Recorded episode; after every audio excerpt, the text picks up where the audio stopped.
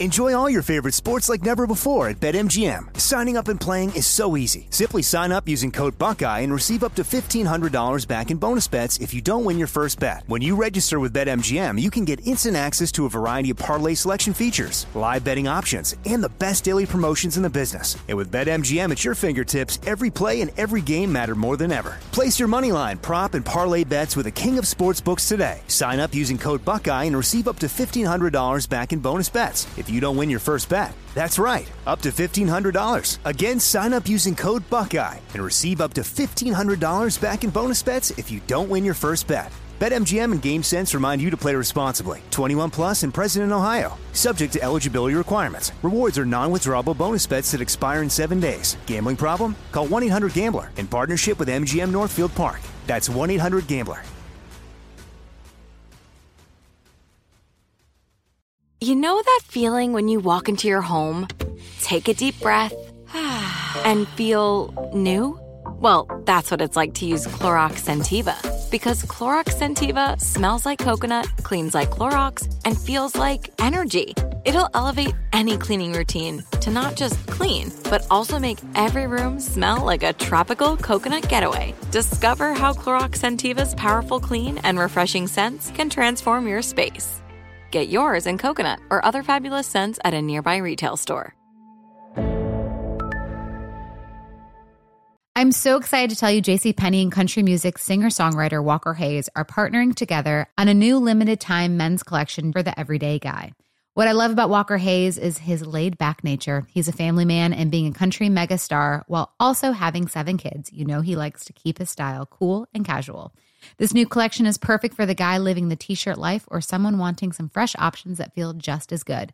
It's easy to wear, affordable styles that celebrate the ultimate family man, along with the quality, durability, and sensibility dads appreciate. Available online Saturday, May 4th at jcp.com and in store Thursday, May 16th, just in time for Father's Day. Limited time only. JCPenney, make it count.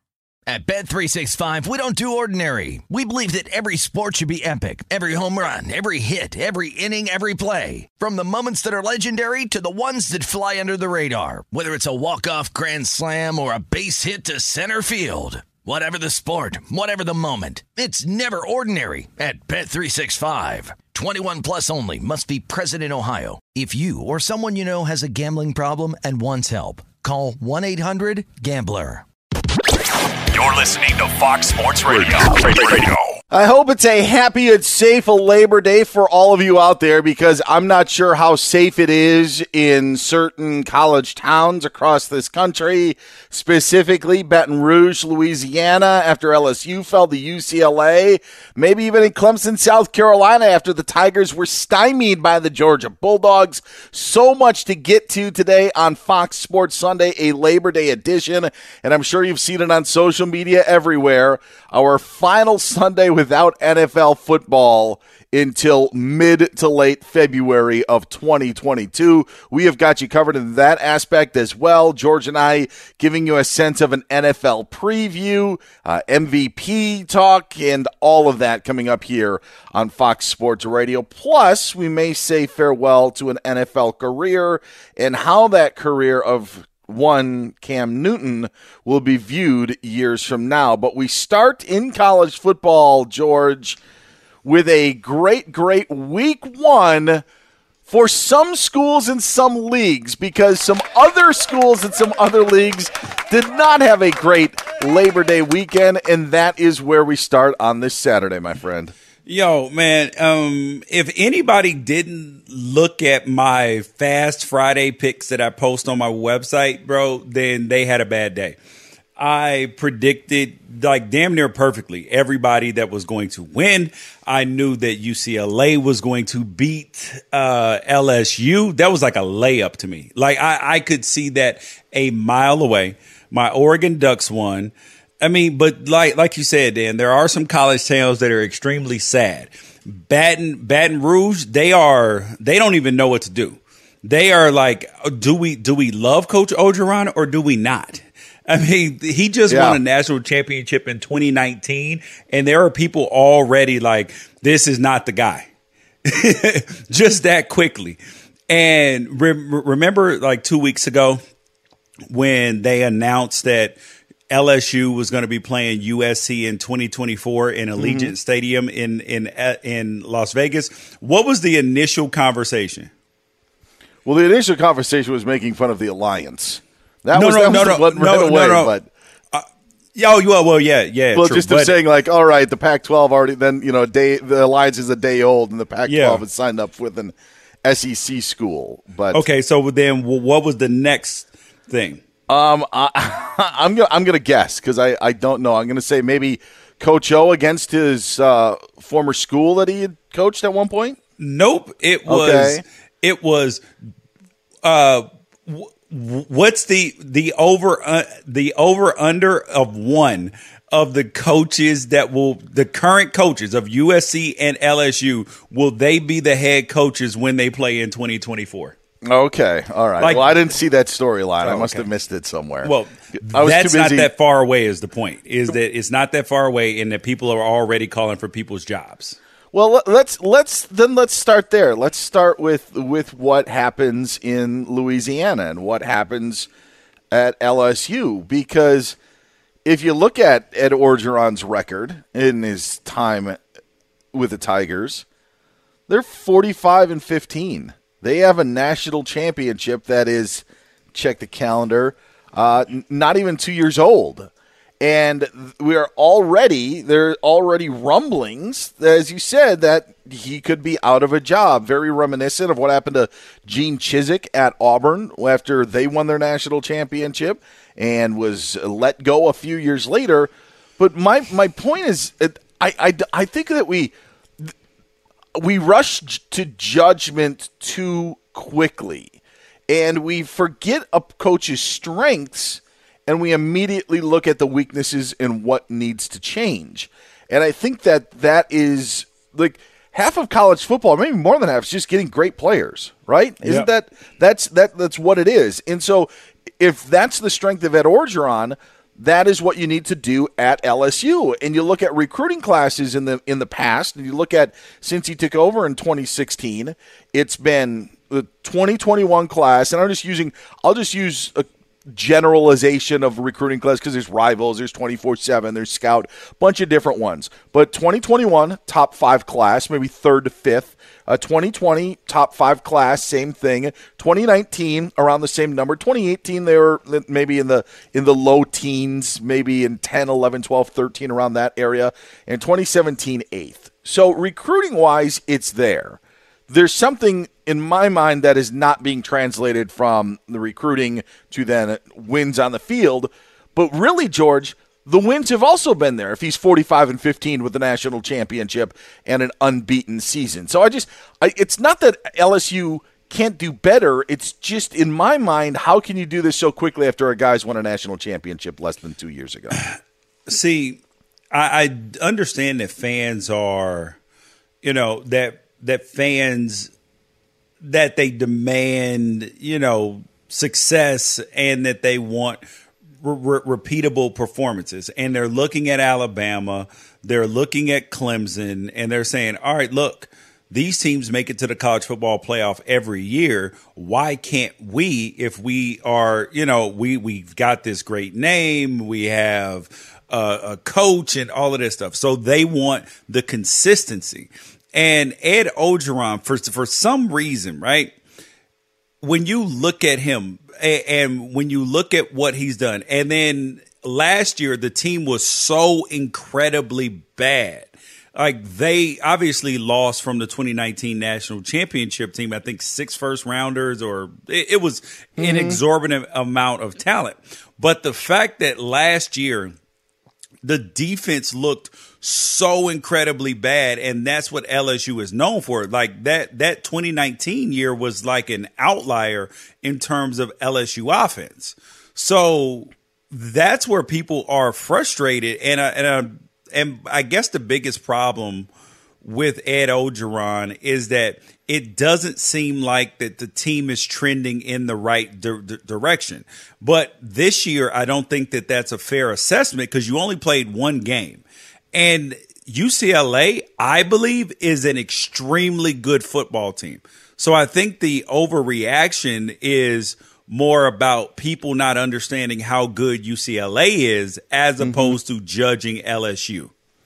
What do you think? Uh, and what do you think that Chip Kelly's strength is as a head coach? I'm just using because you oh. mentioned UCLA. Oh, okay, he is he his his offense. I mean, he's one of the innovators of mo- modern offense, Yep. and now he's reinvented his offense. And he is organized. He is, you, you know, his team doesn't play sloppy. Like, the, like every single year he's been, been there. Mind you, he only got his first two non-conference wins this year. But every year the team looked to be getting better in different areas. And last year you could see in the pandemic year, you could see, oh wow, this defense might actually be really, really good. And this year, through two games, you're like, this defense is outstanding. So I think it's the organization and then just the fact that you see incremental gains every year. And, and and I think that Chip Kelly, when we use this argument, it, it's perfect because when you look at what's Nick Saban's strength, uh, he gets the best players and he gets the best coaches. Yep. Like, like I, I mean, the, the operation that he runs, it, it's it's not meant to downplay. What it's supposed to do is just simplify of why Ala- why Alabama is just such a juggernaut. And so that's where the gap is at LSU, though, because they're getting good players. They're getting really good players. But it's the coaching that that seems to be the issue. And so when you win a national championship and you lose assistants to other jobs, whether it be in the in the NFL or if it's other head coaching jobs like LSU had, you have to restock that or you have to replenish that. And I think that's where that's where the gap is at LSU. And the thing that I think for everybody who's rushing to judgment about Ed Orgeron needing to be out at LSU is I do think it's a job that would be highly coveted in college football. That would be a place where where coaches would want to go and coaches would want to be. But it's also of are we going to be getting better players?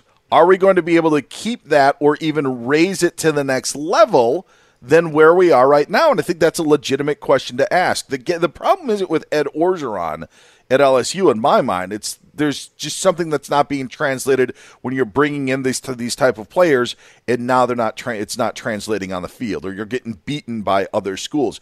If you're in the recruiting rankings where they are, it tells me that some of these guys need to be coached up a little better, and that's the fault of Ed Orgeron, not anything that he's done. Because I don't think you can fault his coaching style, because there have been CEO types, there have been guys who have looked over, there are guys who are recruiting guys, there are there are geniuses like Chip Kelly, there are, you know guys like Ryan Day now at Ohio State who are bringing their version of their offense. He's a Chip Kelly disciple, like. There, there's different types of head coaches, and I think that's what we have to realize with that Orgeron is maybe it's his assistants. Maybe maybe maybe they've got to get the you know Nick Saban or Bill O'Brien will Ex- you know let See? go of a head coaching job and go to Alabama. maybe That's- that's what happens needs to happen at LSU and not get rid of Coach O. See, that's a very reasonable assessment, right? Is that that is that he doesn't call plays.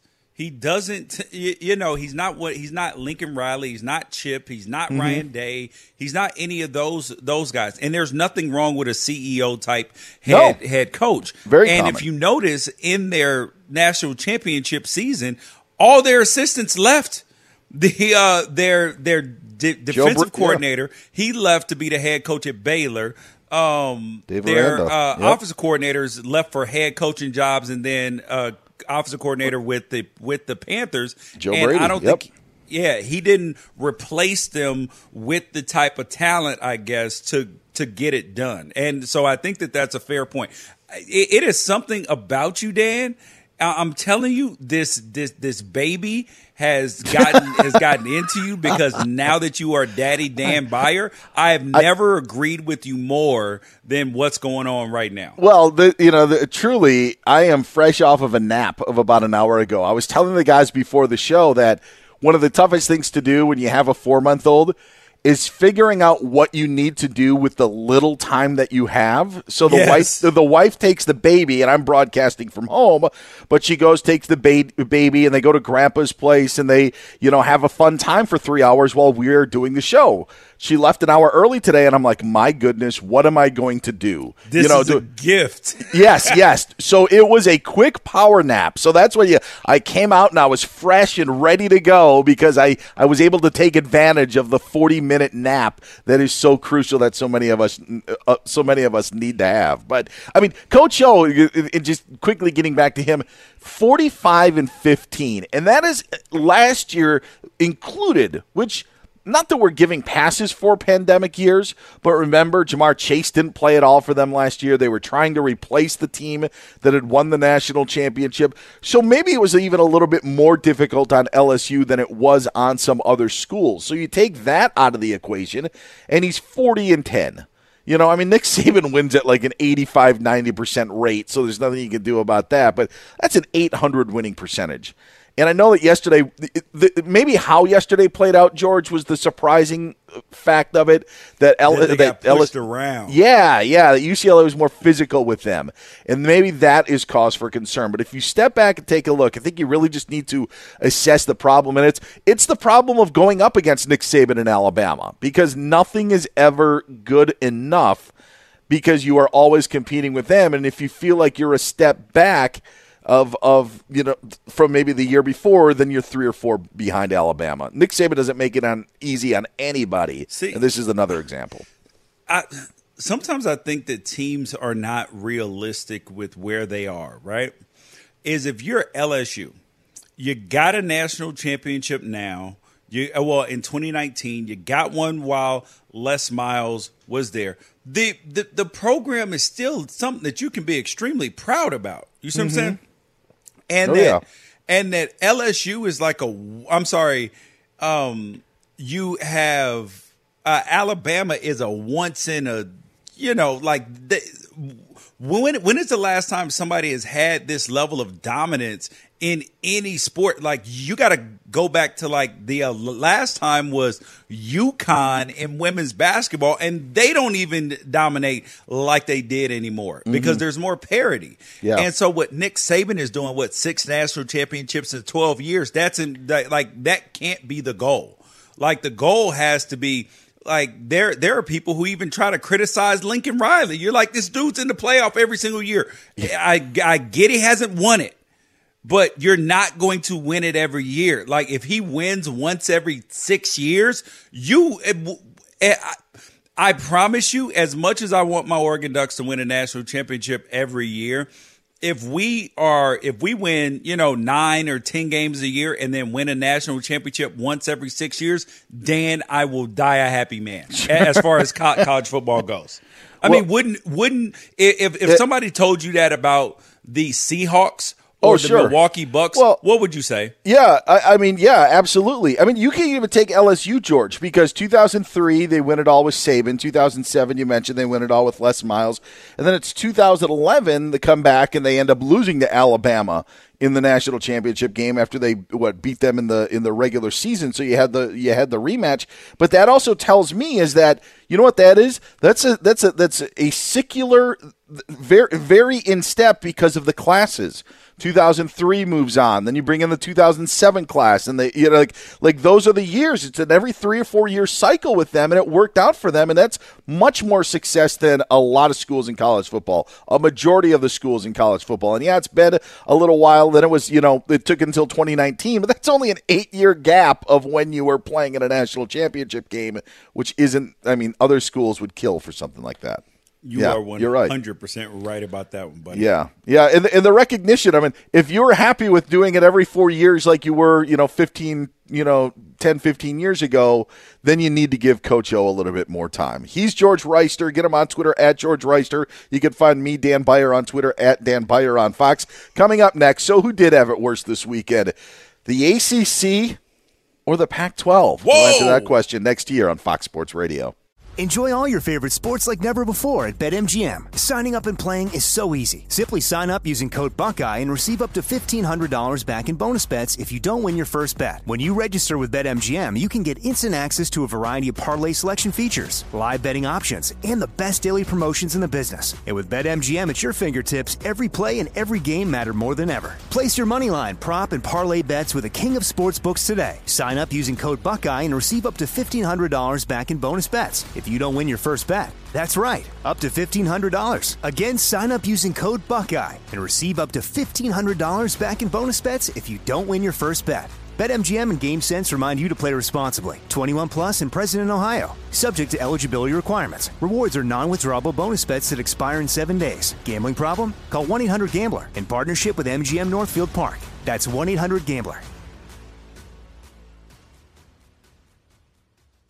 The wait is over. The Chi is back on Paramount Plus, and the stakes have never been higher. Everything changes on the South Side when a new threat comes to power in the Showtime original series from Emmy winner Lena Waithe. Battle lines will be drawn, alliances will shift, and danger lies around every corner, leaving everyone to wonder who they can trust. Visit ParamountPlus.com slash The Chi to get a 50% discount off the Paramount Plus with Showtime annual plan. Offer ends July 14th. Subscription auto-renews. Restrictions apply. Good sleep should come naturally, and with the new Natural Hybrid mattress, it can. A collaboration between award winning mattress brand Leesa and home design favorite West Elm, the Natural Hybrid is the culmination of these two companies' shared values premium materials, meticulous craftsmanship, and sustainable practices. Made with natural latex, responsibly sourced natural wool, and environmentally safe foams, the Natural Hybrid elevates your sleep sanctuary. Indulge indulges your senses and supports a greener tomorrow. Plus, when you purchase the natural hybrid, you're also helping fuel Leesa's work with shelters and those in need. Since 2015,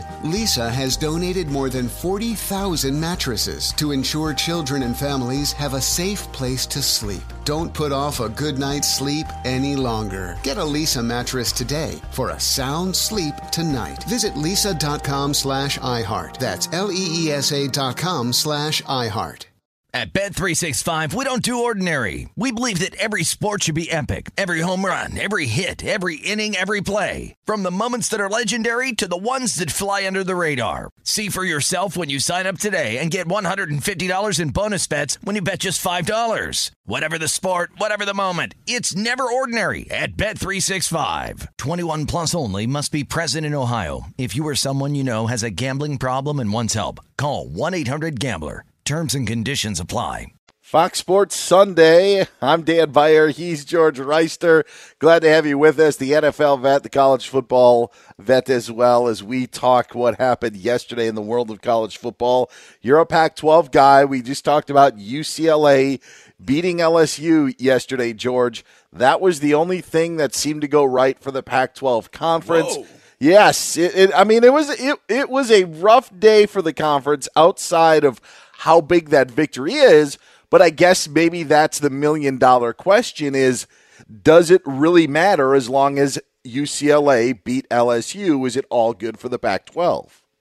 Um, well, see, Dan, I, I would uh, I would push back a little bit on your assessment of the Pac-12 because yes, the Pac-12 did have a bad day as it relates to um as it relates to uh, Washington losing to Mon- Montana, which is mm-hmm. just absolutely abysmal, um, because they lost to an FCS school and th- and they were ranked, and people people like Ryan Leaf picked them to go 12 and 0, which was inexplicable to me to begin with. But um, Stanford getting absolutely taken behind the woodshed by Kansas State.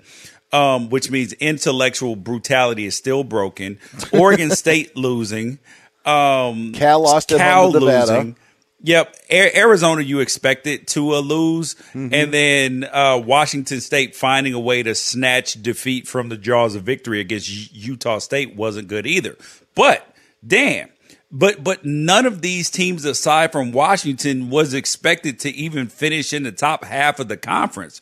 You you actually had all the teams besides Washington who people think are any good win. UCLA won, big game. USC won, Oregon won, uh, Arizona State and Utah won this week. So mm-hmm. like there's the I mean, like it was bad on the bottom half of the conference, but on the top half of the conference, everybody's still swim, swimming along fine. It's it's actually why I think that the ACC had the worst weekend of of any conference because of how things played out for. oh my god! Yes, they're they're two schools. best teams. Yes, yes, they're two. The well, the three. Well, actually, sorry, the three. yeah. yeah, the three schools that people thought were going to be the best. So Clemson with DJ Uiagalelei, it was his first start. It did not go well at all. Like, yes, Georgia's pass rush was extremely good, but if you switch out Trevor Lawrence for DJ, you think you get a better performance, right? Yeah. And honestly, and, I, I, I, I Clemson's thought, defense. No, go on. Well, I was going to just say the other thing about the other thing about DJ is it's it was not like CJ Stroud or Bryce Young making their debuts because we saw DJ last year at Notre Dame. True. You know, so that, that yeah, that's what he did so have experience. He played two games l- l- last year. Yeah, started and, and he, two games, and he played really well. And in that marquee game at Notre Dame, you're like, man, they're not going to miss a beat when he steps in. And then you see what happened yesterday, and that's what was so surprising. And that that's that was the other the other takeaway. Like we we totally gloss over the fact that Georgia only scored you know, 10 points in the game. No, no, no. It, they, well, you know, and, and, they only scored three on offense. If yeah. DJ, if DJ didn't throw them a pick six, would, would, would we still be playing right now in a three to three tie?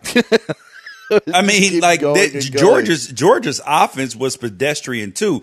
But but to get back to the point, you had Clemson, who offensively looked atrocious, right? And they look very vulnerable, even though that they were playing Georgia, but but still, right? They still look a little mm-hmm. vulnerable.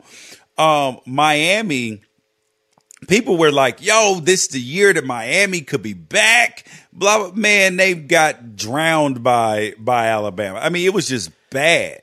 If Alabama had wanted to score more points, they could have scored more than the 44 that they did. And um, and that was and, another that was another no, game though, George, where not if if Miami would have had a good showing, if let's just say they would have lost 38 to 27, we would say, okay, all right, you know what? Miami was supposed to lose that game anyway, but they fought with Alabama or they hung in there for three quarters.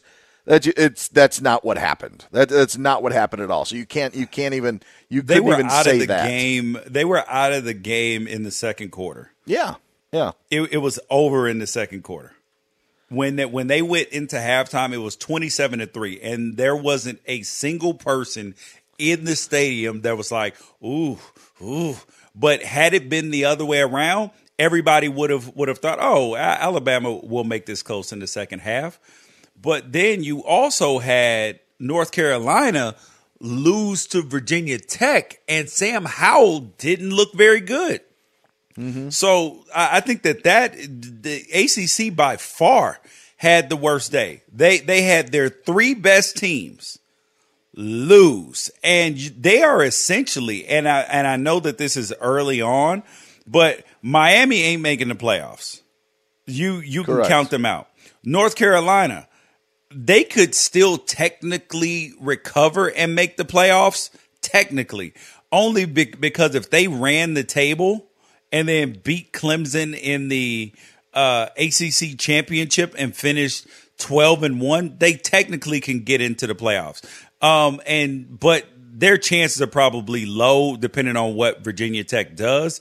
And then you got uh, that Clemson, Clemson still has a legitimate shot, but they got to, but there's no more margin for for error. Like they got to blow the doors off of everybody else on the way through, Un- unless Georgia, because because if Georgia wins the SEC, finishes 12 and 0 and they beat Alabama in the SEC championship, Clemson can actually get back in the playoffs because people people can look and say, "Oh, this was aside from a pick 6, this was a three to three football game. Like this might be going different way. So I think Clemson still has a shot, but it's not good when your three best teams lose on opening I, weekend. Yeah, I, I never want to say a team is out of it. In in I in fact, I don't think that September matters a lot. I think that there there are very few instances in college football where we've seen a September outcome end up come and bite a team in the butt in early December. Like that's there have been very few instances. However,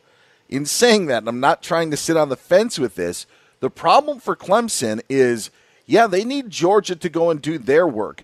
But if Georgia doesn't beat Alabama in the SEC title game, and let's just say that's how it plays out, there's no way that I think that if you had a conversation, even if Clemson ran the table, that you could take Clemson over Georgia in if they were battling for the final playoff spot, just because of the head to head.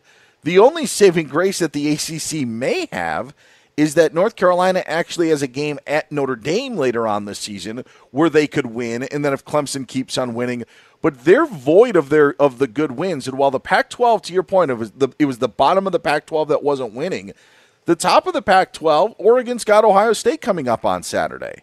And so if you win that game, now all of a sudden your conference is elevated to another level. There isn't another game in the entire ACC outside of North Carolina at Notre Dame that could even elevate the conference. And that's the toughest thing because you, you could run through that conference, George, and everybody's going to say, well, who did you play? You know they're they're no good. Like that's that's why yes, yesterday and Thursday for North Carolina was so tough on the ACC is because their margin of error was so slim. They needed, they really, really needed Clemson to beat Georgia, Georgia to set the standard for the rest of the conference. Now it's just an uphill climb. I, I think it's going to be difficult for the ACC. They're going to need a lot of stuff to get to get right. Even though I don't think a lot of times September matters, but if it comes down to it, if Georgia and Clemson are both one-loss teams, how in the world do you take a Clemson, even though they're a conference champion, over the team that beat them in the first week of the season? Oh, you, you can you can't. you can't. It, it, there's no way. There yeah. there's no way that you can because head to head matchups matter and truthfully the only place where they actually try to discount those types of things is in the SEC. They're like, "Oh, well, if if you played them 25 times then Alabama would win 23." Then well, it but they but they didn't this time. So it sure. doesn't matter. I think there's I think there could be some interesting debates. I think there could be if Clemson ends up running the table, I think that there could be debates if we're down to it about maybe even a two loss school in, in in maybe the Big 10. You know, as it turned out the Big 10 openers were great because they didn't have to have all of their top teams lose because some of their top teams were playing each other. It was great for Penn State and it was great for Iowa with this past weekend. Maybe not so much for Indiana and Wisconsin, but we're not looking at the Big 10 as being a weaker league because of of what happened of like an Illinois losing it over the weekend. We're not looking at it like that, but that's how we are looking at the ACC. And Pac-12 still's got still has time, and as you said, their big pieces are still unblemished. Get George. Yeah on Twitter at George Wrighster. You can find me on Twitter at Dan Beyer on Fox. Want to look like a million bucks but only spend a handful of bucks? Upgrade to a Dollar Shave Club six blade razor for a noticeably smooth shave thanks to their six precision cut stainless steel blades. Find your perfect shave wherever you shop, in store and online at dollarshaveclub.com. That's dollarshaveclub.com. Welcome to the club. Ralph Irvin's a part of the club. He brings us the latest of what's going on on this Labor Day weekend Sunday. What's happening, Ralph? You guys are doing all this calculus when it, it comes down to four simple figures. UCLA will be in the Final Four, so who cares? No, they'll be undefeated. there you go. Uh, so you're, you're, you're, forgetting you're forgetting that calculus that they look. Just, the only person more impressive was Alabama this week, so that's all that, that really matters. I'll Maybe. tell you what. Ohio State's game on Thursday, after seeing how some of the top teams perform, maybe you're saying, you know what? Maybe CJ Stroud looked a better, little bit better than we thought at first blush, considering how uh, some of the others showed up yesterday. Yeah, and speaking of showing up, the American League East did not show up today. Uh, Minnesota, a ninth inning RBI from Nick Gordon snaps a three game Twins losing streak. They beat Tampa Bay 6 5. But down the standings, well, the Yankees gave up four in the seventh inning. They fall to Baltimore 8 7. And Cleveland had a five run ninth inning to cap a 11 5 win over Boston. So everybody at the top of that division was in the losing column tonight. The Mets, a six run ninth inning, that capped a 13 6 win over Washington. Right now, though, Atlanta, top team in the NL East, has a 9 2 lead over Colorado. That is in the bottom of the eighth inning. St. Louis still trying to stay alive in that National League wildcard race. They have a 5 1 lead as they play at Milwaukee. Tyler O'Neill, a two run homer there for the Cardinals. And Houston still trailing at San Diego. The Padres had a three run first inning, and that's all it's taken 3 1. The Padres over the Astros in the fifth inning. Now at the PGA Tour Championship, they're on to the 18th hole and Patrick Cantlay still in the lead spot at 20 under par, one shot ahead of Jon Rahm.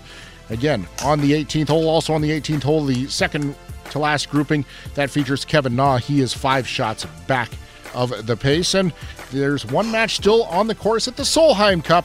The U.S. two points behind, eight and a half to six and a half to Team Europe. As we send it back, it is Fox Sports Sunday. Dan Beyer and George Wrighster. Thank you very much, Ralph. Get George on Twitter at George Wrighster. Find me on Twitter at Dan Beyer on Fox.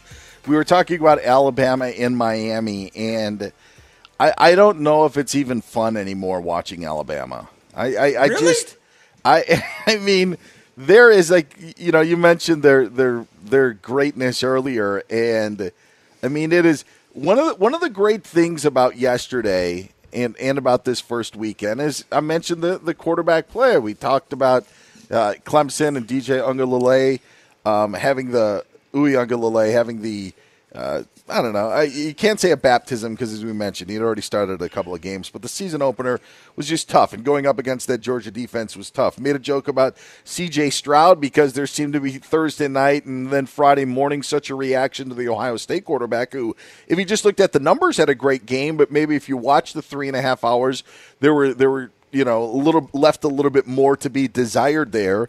But Alabama just comes in, brings in Bryce Young looks like looks like he's been there for five years. Uh, Jameson Williams comes in as a transfer from Ohio State, gets a 94 yard touchdown reception. I mean, it just it doesn't stop, and it is. I, I you know, and, and in saying this as a, as a fan of a school that's trying to trying to knock off Alabama, maybe that's maybe that's the bias coming in. But at some point, George, to me, it's just going to be Patriot like, where it's like, can you just show that you- that you're human? Like the the only time that we've really seen it was when Tua went down with his hip injury. You know, and you had to have something drastic happen where you're like, oh my goodness, you know, the the the Alabama football program actually may be in a little bit of a shaky spot here.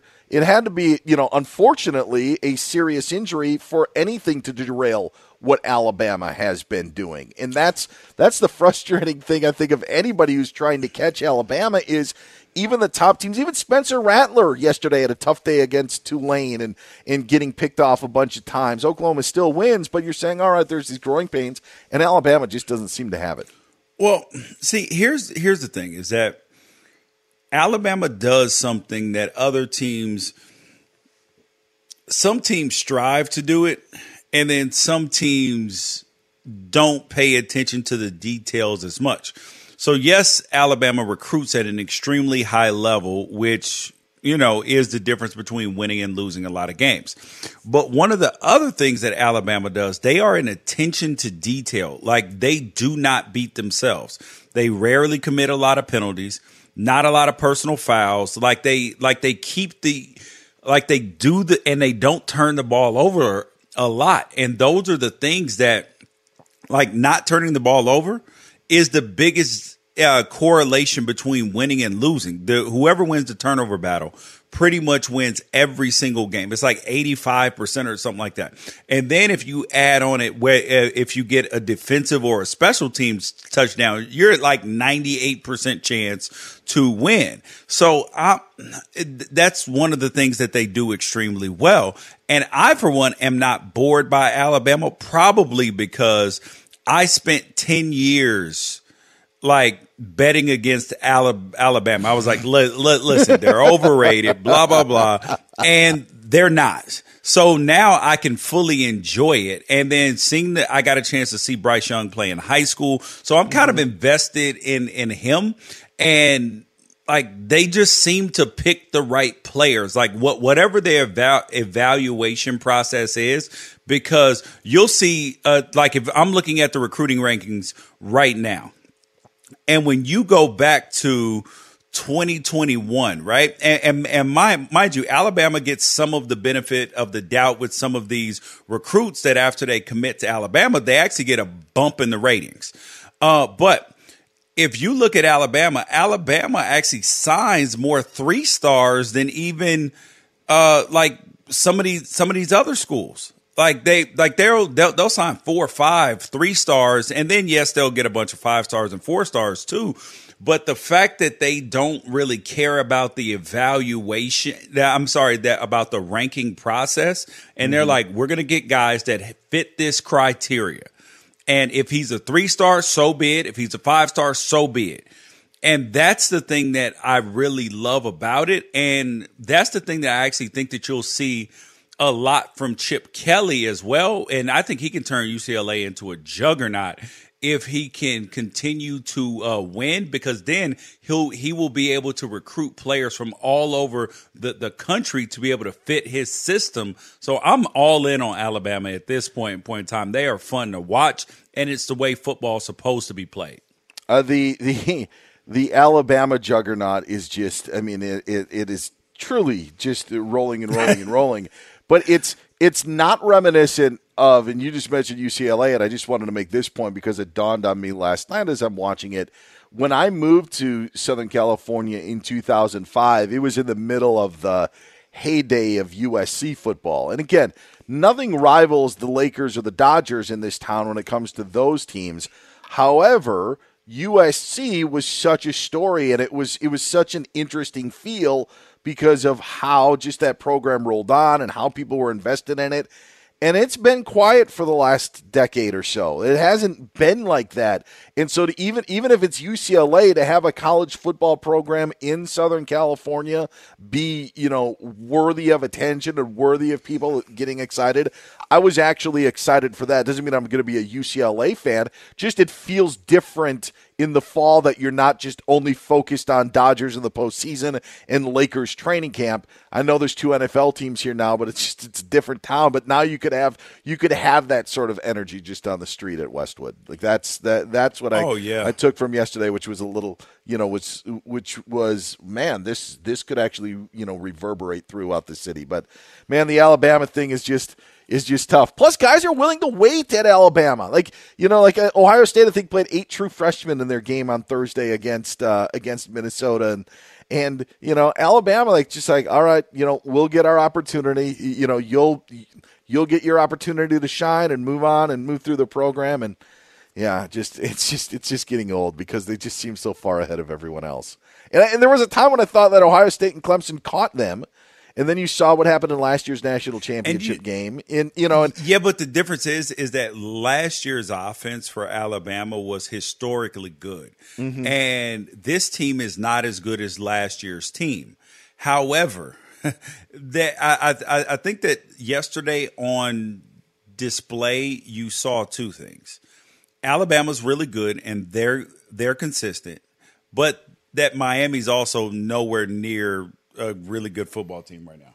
He's George Wrighster. I'm Dan Beyer. This is Fox Sports Sunday. There's going to be a new look to college football. We'll talk about that next year on Fox Sports Radio. Hey, this is Jason McIntyre. Join me every weekday morning on my podcast, Straight Fire with Jason McIntyre. This isn't your typical sports pod pushing the same tired narratives down your throat every day. Straight Fire gives you honest opinions on all the biggest sports headlines, accurate stats to help you win big at the sportsbook, and all the best guests. Do yourself a favor and listen to Straight Fire with Jason McIntyre on the iHeartRadio app, Apple Podcasts, or wherever you get your podcasts. Enjoy all your favorite sports like never before at BetMGM. Signing up and playing is so easy. Simply sign up using code Buckeye and receive up to $1,500 back in bonus bets if you don't win your first bet. When you register with BetMGM, you can get instant access to a variety of parlay selection features, live betting options, and the best daily promotions in the business. And with BetMGM at your fingertips, every play and every game matter more than ever. Place your moneyline, prop, and parlay bets with the king of sportsbooks today. Sign up using code Buckeye and receive up to $1,500 back in bonus bets if you don't win your first bet. That's right, up to $1,500. Again, sign up using code Buckeye and receive up to $1,500 back in bonus bets if you don't win your first bet. BetMGM and GameSense remind you to play responsibly. 21 plus and present in Ohio. Subject to eligibility requirements. Rewards are non-withdrawable bonus bets that expire in seven days. Gambling problem? Call 1-800-GAMBLER in partnership with MGM Northfield Park. That's 1-800-GAMBLER.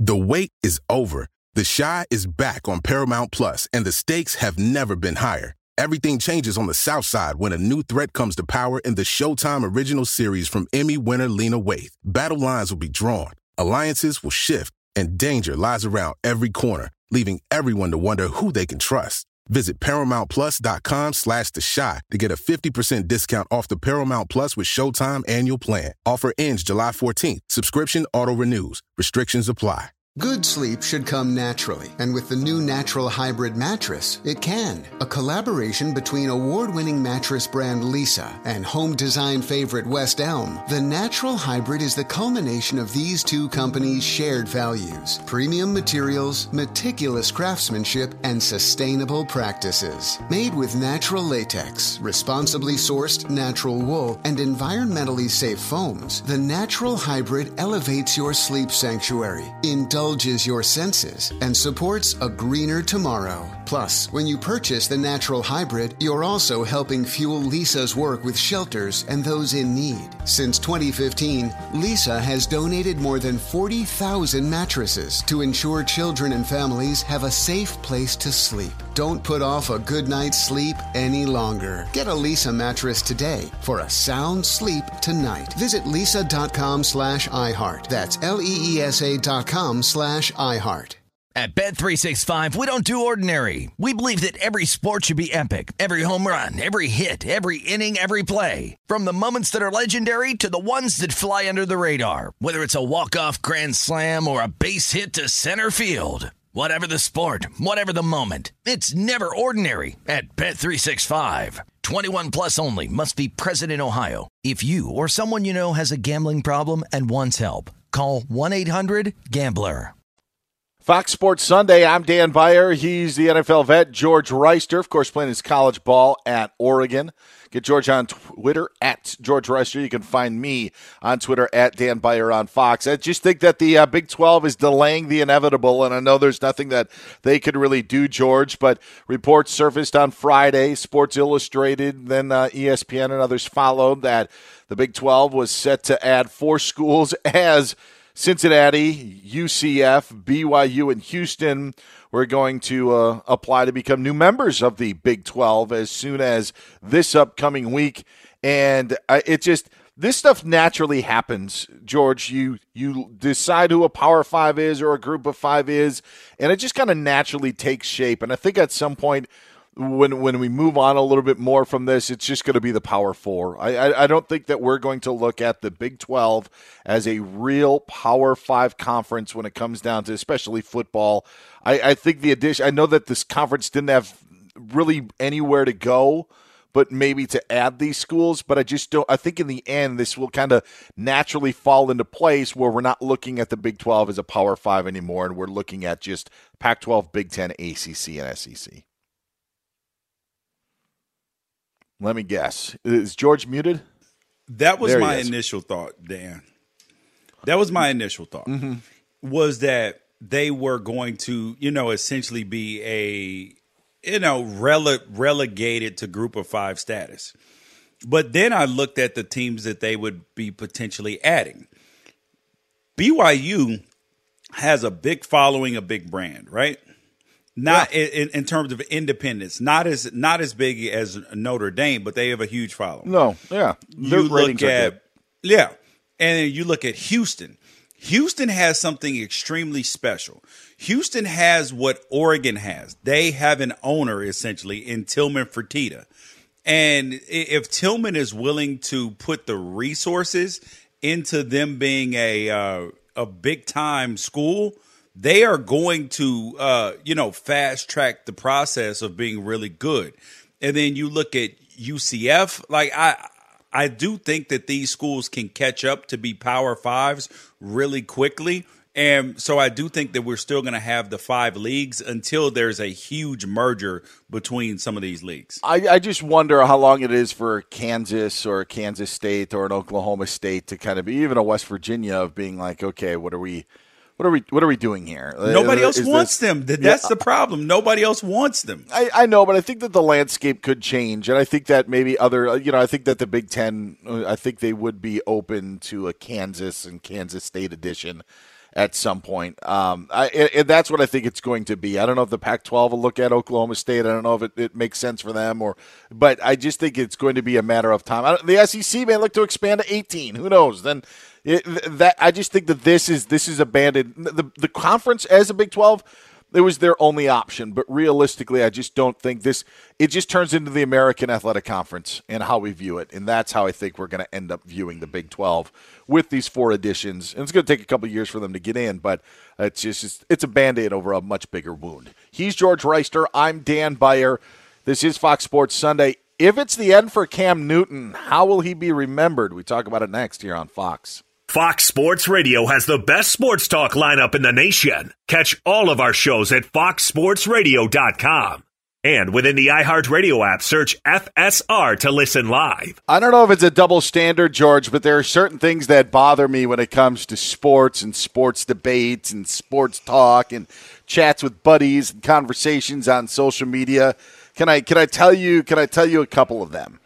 Get it off. Get it off your chest, okay. man. Don't hold that this, stuff inside. It this is your clothes and it This is what. This is what annoys me. Is perfect example is I just we talked a little bit ago how just to me Alabama's dominance now is just it's not even fun anymore. It's just it's you know there there's there's not excitement because you just know what's going to happen. There's not a question of of what's going to happen. It's just a matter of when it's going to happen.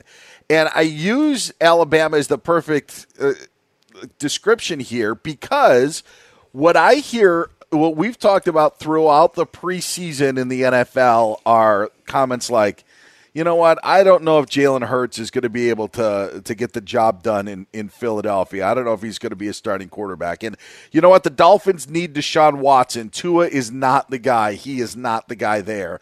And then in New England, and now Mac Jones is the starter there, but there was the debate of, you know, who's going to be the starter, Cam Newton or Mac Jones.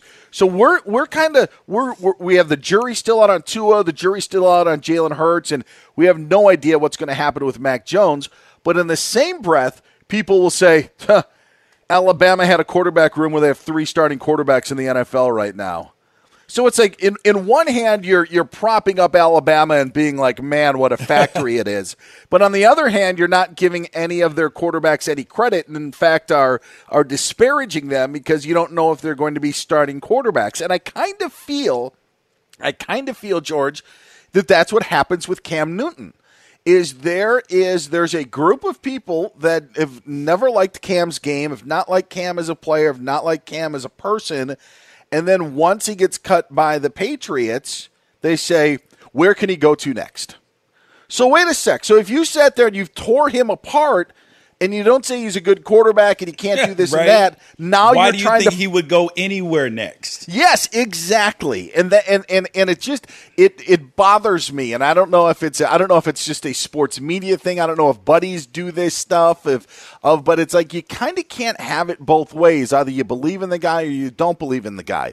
I oh, believe, you Dan. know, like, like I just, it, it, to me, it just, it happens too often, and those are just two examples that I've noticed recently. Oh, Dan, you went and went all Pollyanna on me. Man. I know. it, it is. Yeah, so you, but, but in, in that you, you are right, but at the same time, you have to realize the point in time that we live in and the way media is treated, right? is that there are so many people that try to put up the front or say, you know, Oh, I, they they want to be first to the story. They want to be, mm-hmm. you know, I came up with this great take, so I get credit on the back end instead of actually waiting to see what actually happens, which is the most prudent approach, right? Sure. So, so yeah, everybody wants to, oh, Cam sucks. He's done. Tiger Woods is done. He should never play again. And I was like, yo, Tiger, and, and I'm talking about oh, pre oh, yeah. last crash. And I'm You're like, right. And I was screaming like, "Yo, this is one of the greatest golfers of all time. Like maybe he won't be the as dominant as he was, but he'll win again if he's playing. Like like a broke clock is right twice a day, especially when you have that type of type of talent. He'll get it right at least once, right? So, and that ended up happening in the, in the Masters in 2019. And I am a believer in that. Yes, what did you show on film last? Cam showed, I believe, the, the last time that we saw him in a preseason game, that he's still worthy, number one, of being an NFL quarterback first, somewhere mm-hmm. on the mm-hmm. roster.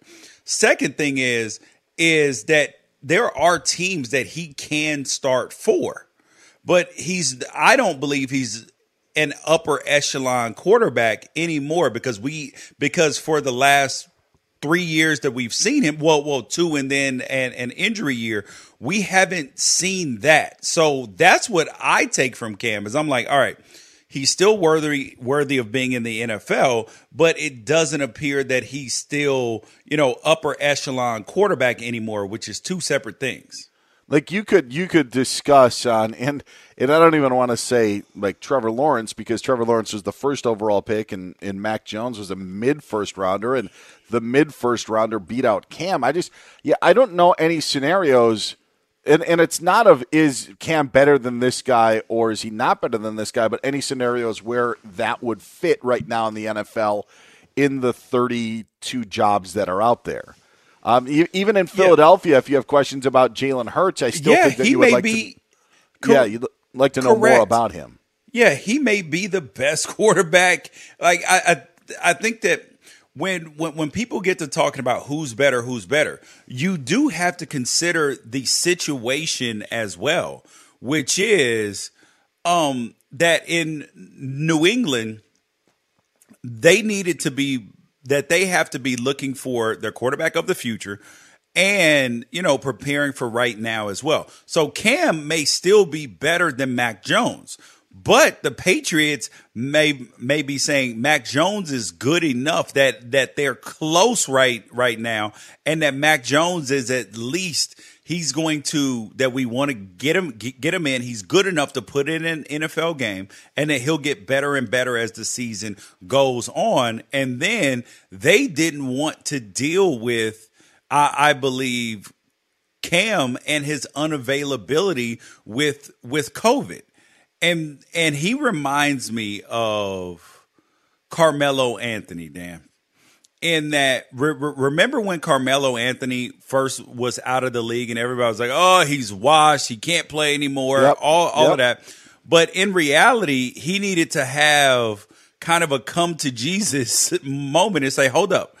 Maybe like like and and realize because at that point in time he wasn't willing to come off the bench and Cam may have to right now be willing to come off the bench until he gets his next opportunity. And the question is, is he willing to do that? So I think that that's where the questions around Cam for me surround at this point in time.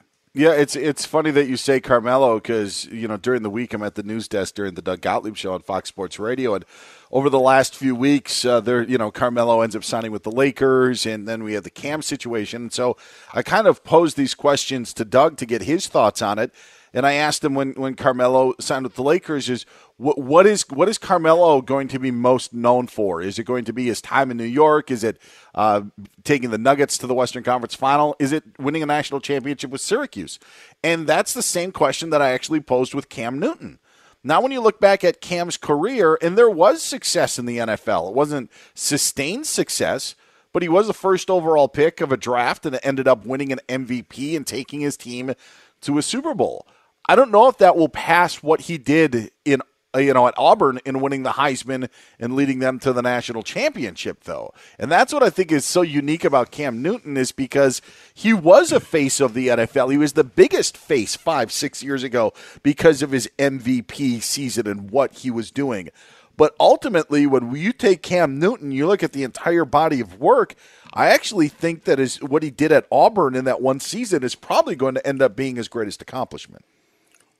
Oh, see, I, I, think that NFL MVP is a is a pretty doggone high achievement, even though it's not a national championship. But but he did win the Heisman and a national championship there at at, at Auburn. And when you asked the uh, question initially before we went to break. I thought about it more of his NFL career as opposed mm-hmm. to comparing his college career to his NFL career. And then I was looking, I was like, okay, hold up. How will we remember Cam in the NFL? And then that got me looking at the MVP list. And I said, okay, he will probably be remembered very similar to a guy who won the MVP right after him, which is Matt Ryan.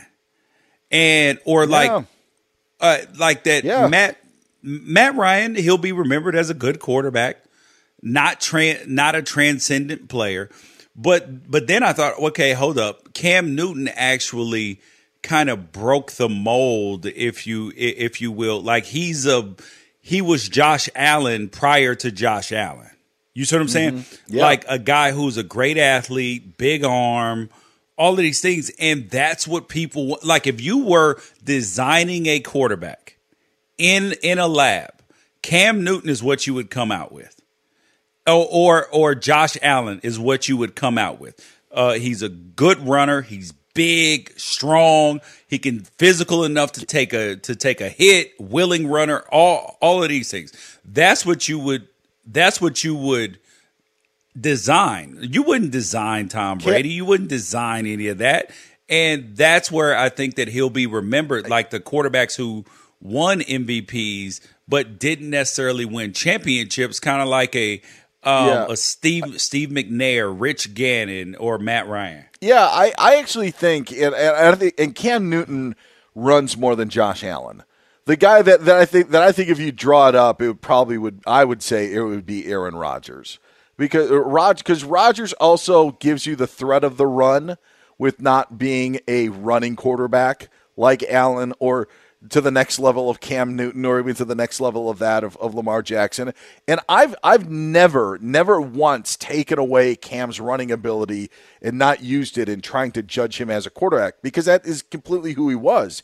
And I've said for years that that you know, give me Cam Newton, give me eight years of Cam Newton running the football and passing the football. I don't need 16 years of him of you know the last eight of him just being a pocket passer because that's not if, who, if, if he's because elite at that. but he would the, never he never was he had a cannon as an arm, but he would overthrow guys, cor- you know, correct. by 30 yards because his footwork was his footwork was atrocious. Like sure, any any quarterback coach looks at Cam and they're like, "Oh no, no, don't do that." you know, he, I mean, it's it's really really bad. It's really he, really bad. He would but throw fastballs.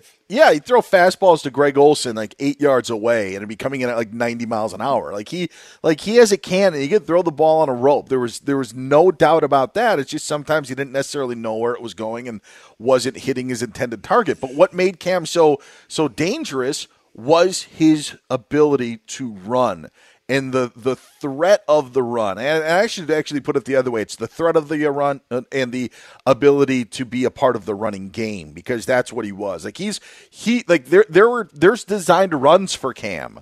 Like Josh Allen, when you actually look at the the numbers and see what Buffalo now is trying to do, there's they're relying a lot more on his his arm than his legs. But if you need him inside the ten or inside the five, Josh Allen's going to get into the end zone for you. He's able to see. that's that. what I'm saying. Is you know? that is is that is that Cam was the 1.0 version, and Josh Josh Allen is the is the 2.0 version.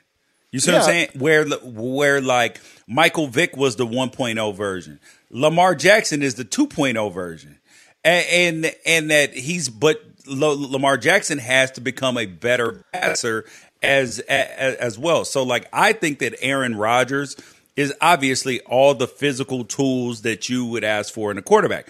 He is he's got a cannon for an arm. He is smart. He's he's accurate, and I think that Patrick Mahomes is Aaron Rodgers 2.0.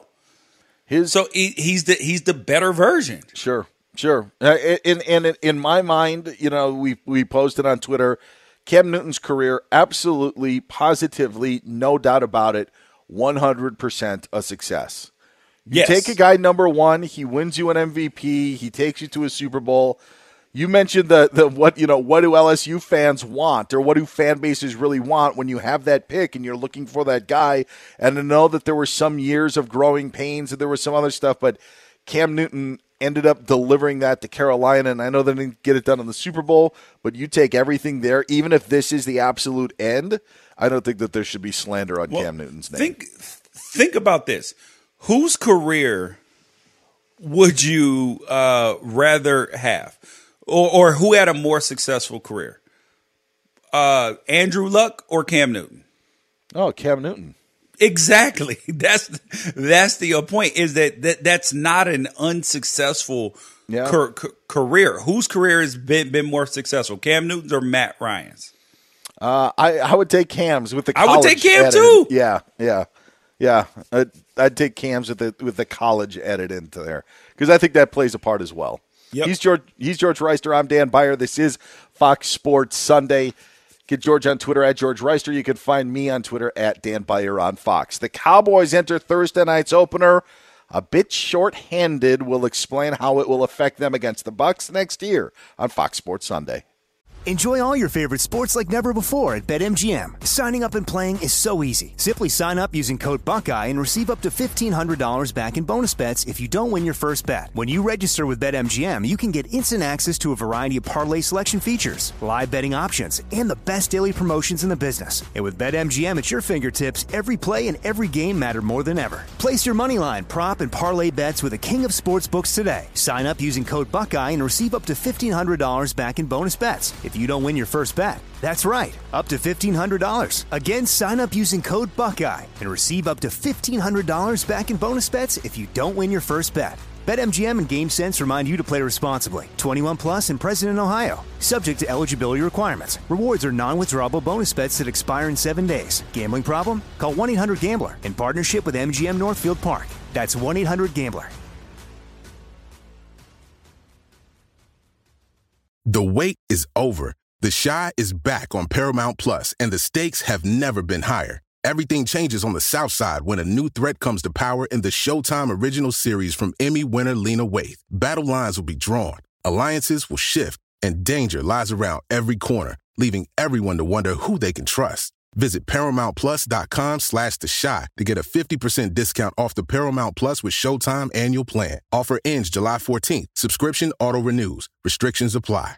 Good sleep should come naturally, and with the new Natural Hybrid mattress, it can. A collaboration between award winning mattress brand Leesa and home design favorite West Elm, the Natural Hybrid is the culmination of these two companies' shared values premium materials, meticulous craftsmanship, and sustainable practices. Made with natural latex, responsibly sourced natural wool, and environmentally safe foams, the Natural Hybrid elevates your sleep sanctuary. Indulge indulges your senses and supports a greener tomorrow. Plus, when you purchase the natural hybrid, you're also helping fuel Leesa's work with shelters and those in need. Since 2015, Lisa has donated more than 40,000 mattresses to ensure children and families have a safe place to sleep. Don't put off a good night's sleep any longer. Get a Leesa mattress today for a sound sleep tonight. Visit leesa.com slash iHeart. That's L-E-E-S-A dot com slash iHeart. At Bet365, we don't do ordinary. We believe that every sport should be epic. Every home run, every hit, every inning, every play. From the moments that are legendary to the ones that fly under the radar. Whether it's a walk-off grand slam or a base hit to center field. Whatever the sport, whatever the moment, it's never ordinary at Bet365. 21 plus only must be present in Ohio. If you or someone you know has a gambling problem and wants help, call 1-800-GAMBLER. Fox Sports Sunday on this Labor Day weekend. He's George Wrighster. I'm Dan Beyer. We're talking NFL.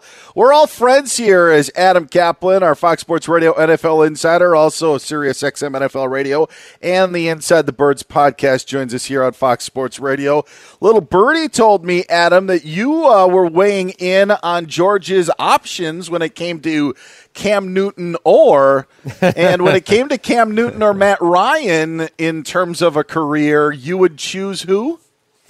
I think Matt Ryan's had a better career, but I'm probably going to be in the minority here because just how Cam has kind of regressed in the last three years. Certainly Mhm. would have said that three years ago, but I'm. I just don't know where Cam is at this point of his career. I mean, he's only 32, but I just don't know what he has left. I never thought I'd say that, but it's been a while since he's played highly competent football. Sure. Let, let, let me ask you this, or go ahead, go ahead, George, Sure. and then I'll then I'll follow up because Okay. it's a different. Yeah, Adam. Adam, my my only, I guess, retort for that is yes. Um, Matt Ryan's been a four thousand yard passer pretty much every year of his entire ca- career, but like the touchdowns aren't very high, and and also he doesn't make the playoffs on a regular basis. Like so, so like that's where I'm like I got six in one hand, half a dozen in the other one, and Cam has at least been a transcendent player on some levels. I mean, if you would have asked me after 17, I, I would say no. Cam clearly is. You know, if you just look at the way that he was playing at 28 years old with, with the Panthers, and then you know the shoulder injuries, um, his inability to to kind of recover from that the right way, and I think what happened there was the accumulation of hits uh, to that right shoulder just it kind of cur- curtailed his career. I, I know he was healthy enough to play, uh, clearly in training camp, but he clearly got beaten out by Mac Jones. So since he was 28, it's been downhill. And I, I, but again, the quarterback position is one I've learned this you know, pretty much throughout my career here.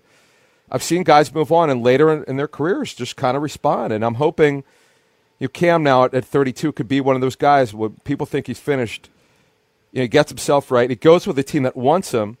It gives him a chance to rebuild his career. And I, the other thing is, there's been this sort of narrative around the league that he maybe he wouldn't be a good backup if he's not a starter. Then it might not work. I don't know about that. I I, I want to see what happens here uh, when he revives his career here over the next few months and see what happens as a backup. Adam Kaplan joining us here on Fox Sports Radio. The angle that I was going to go is something that George and I talked about. If you are a franchise and you take a quarterback number one overall, like what should your expectations, you know, what should they have been? Were they? Do you think the Cal, the Carolina Panthers would have been satisfied or should be satisfied with what Cam provided them during his time there? Well, look, he got to a Super Bowl. Um, he was, as George said, really just special at one point in his career. Yeah. What, what the, a, really a dual threat, and with that size and arm strength and athleticism, it's all everything that you want. And then, yeah, I, I would say, yeah, I would say that, yeah, because again, he got to the Super Bowl. Yeah, Your que- it's a great question. It's actually a great debate. What for a first round pick? How many years do you have to get out of the player? My thing is, you better get a second contract, or, or the guy's a disappointment or a bust. Well, they got way more than that. So no, they they.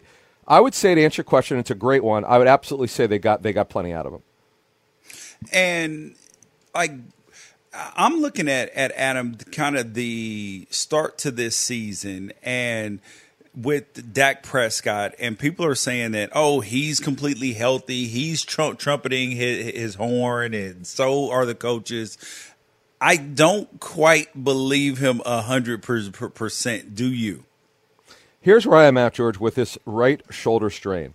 It's not in a normal area where you would just strain your muscle and two weeks will be fine. It's in an odd area.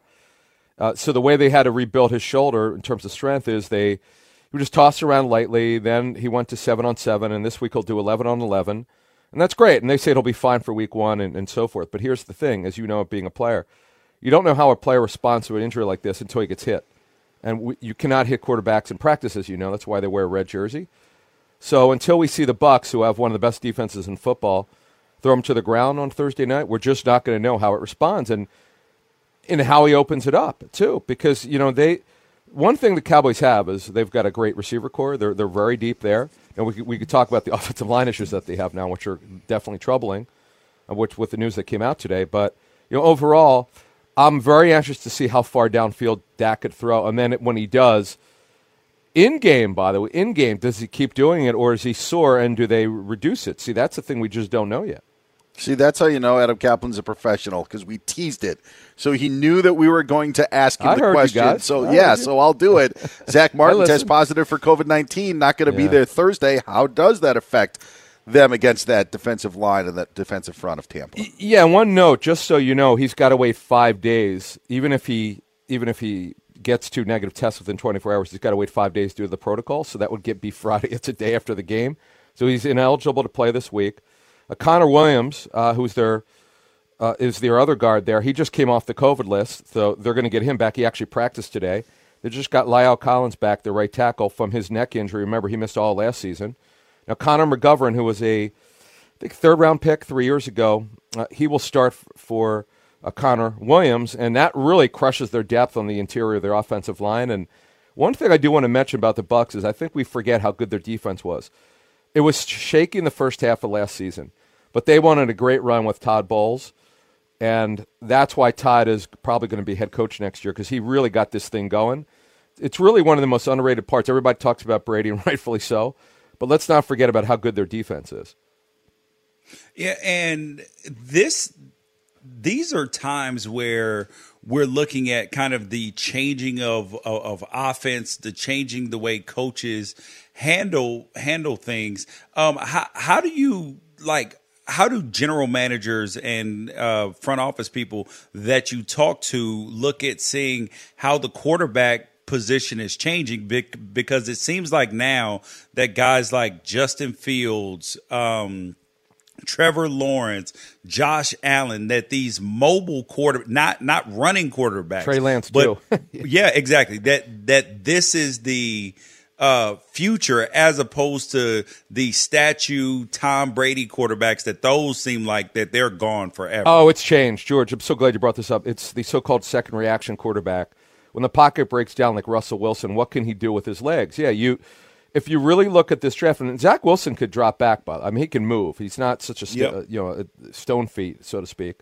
Yeah, you don't really see the statuesque quarterback being that guy that they draft much anymore. They they want go, Trevor Lawrence as an athlete. He can move. He could do both, obviously.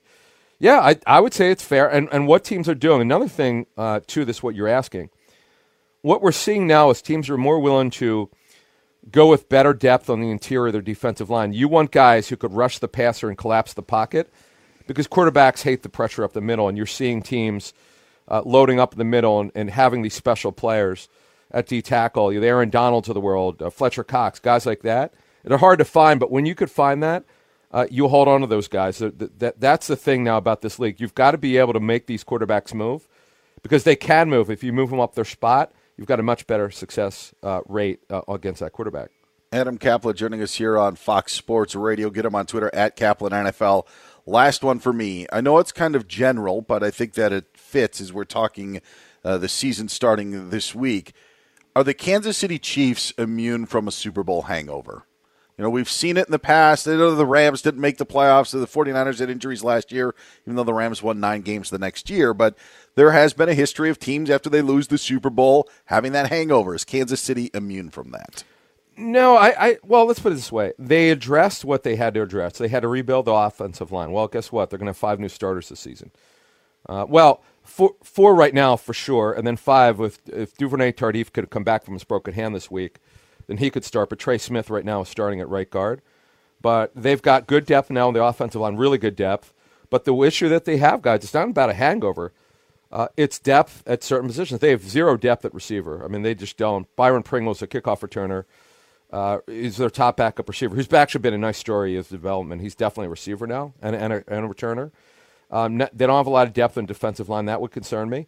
But I don't think there's any kind of hangover. Then you got the Chris Jones legal situation. We have to see how that plays out. You know, but overall, no, I think they're. I think they're in fine shape. They're obviously a lock to win the division. The question is, how much better now is the AFC? Is there anyone who could seriously challenge them? That that that to me is the question right now. Um, Adam, we have been hearing all, all last week from from Brian Flores telling us that Tua's his guy, telling his team that, and he's been so adamant about it. I understand he's been questioned about it a lot, but Yep. you know, it's one of those things. I'm like, are you trying to convince us, or you're trying to convince yourself? So, um, Right. For what the quarterback? Yeah. Yeah, exactly. So I, I know that they want Tua to believe that he's got total confidence in him, but what's the actual, I guess, realistic view of the Miami Dolphins about how they view Tua? Well, I, have said for now, gosh, five or six months that they're cl- they're clearly not completely sold on him. Uh, they're just not. Um, they they like him. I look, they drafted him fifth overall, but the fact that they pulled him out twice last season, they would have pulled him out a third time and benched him in Week 17 against Buffalo, where they got blown out. He, he played poorly, but Ryan Fitzpatrick was on the COVID list, so they couldn't do that. So that's not a good thing. I mean, you, when you if you pull your quarterback three times, what what you know, what are you really saying here? Now, is, is there, are, are they going to do this again with Jacoby Brissett as a relief pitcher? You can't do that. That's not a good way to build a quarterback's confidence. You never do that with a proven veteran. And now, you, the other thing is the other shoe here is obviously Deshaun Watson and all the rumors, and you know we've talked about this probably twenty times over the last ten weeks or so on, on our on our uh, segment here. The the fact of the matter is they've never denied that they had interest in, in Deshaun Watson. They've never shut it down, never put a statement out because the fact is they've had interest in him. And that tells you, George, with your question, uh, they're not completely sold on him. If, if they were sold on Tua, they never would entertain the thought of or calling the Texans as they have in the past. Next week at this time, we will be talking about actual yeah. NFL re- regular season games. Can't wait. Adam, we appreciate it. Yeah, looking forward to next week. Thanks. We'll do it again then. All right, guys. Good luck. Thank you. Adam Kaplan, our Fox Sports Radio NFL insider, also here on the Inside the Birds podcast and SiriusXM NFL Radio. Find him on Twitter at Kaplan NFL. It's our final edition of Easy as One, Two, Three, Four of 2021. It comes up after Ralph Irvin gives us the latest of what's going on, including a big comeback in one Major League Baseball city. Ralph, it is all yours. Give a boy a bat and a ball, and he will dream of the bases loaded. Two outs in the bottom of the ninth, down three. And today, that boy is Daniel Vogelbach. Swing and a drive to right and deep. Get up! Get up! Get out of here! Gone for Daniel Vogelbach. He just hit a walk-off grand slam home run. And who else to deliver it but Bob Uecker on the Brewers radio network? It can't oh. get much better than that in the world of sports highlights. Uh, Milwaukee does beat St. Louis 6 5 on the walk off Grand Slam. Meanwhile, Houston gets home runs from Yuli Gurriel and Carlos Correa. They're now tied with San Diego, locked at three in the top of the eighth inning. Seattle and Arizona tied at three. They're in the ninth, and Texas holding a 7 3 advantage over the Angels. That's in the seventh inning. It's just gone final. The Cubs 11 8 winners over Pittsburgh, Frank Schwindel with a grand slam. That's the difference in the ball game. At the PGA Tour Championship, Patrick Cantlay is your winner, finishing at 21 under par, one shot ahead of Jon Rahm. It's Cantlay's fourth win of the season, and headed into singles on Monday at the Solheim Cup. The Europe has a 9-7 lead. We send it back now. It is Dan Beyer and George Wrighster. Ralph, don't go too far because you will serve as a lifeline to George Wrighster, as will Iowa Sam, our technical producer, and our executive producer, Ryan Bershinger, as we play our final episode again of 2021 of Easy as 1234. I give George a topic. He doesn't have to give me all of the correct answers, just some of them. And he has the three guys there to help him out as lifelines. The over under set today, George listen, I, I think that there are two easy questions. I think that there are two difficult questions. We're going to make it seven and a half, okay? Over under Ooh, seven wow. and a half today. Well, so listen, I'm still protesting from two games ago, so I'm just letting you know. All right. I don't think there's anything to protest here. I think it's everything's pretty much cut and dry, just like it was a few weeks ago. I digress. George, name one of two schools – that were part of the Southwest Conference when it disbanded in 1996 that won't be in the new SEC or the new Big 12. So the Southwest Conference ended up breaking up in 1996, and you had the Big 12 forming.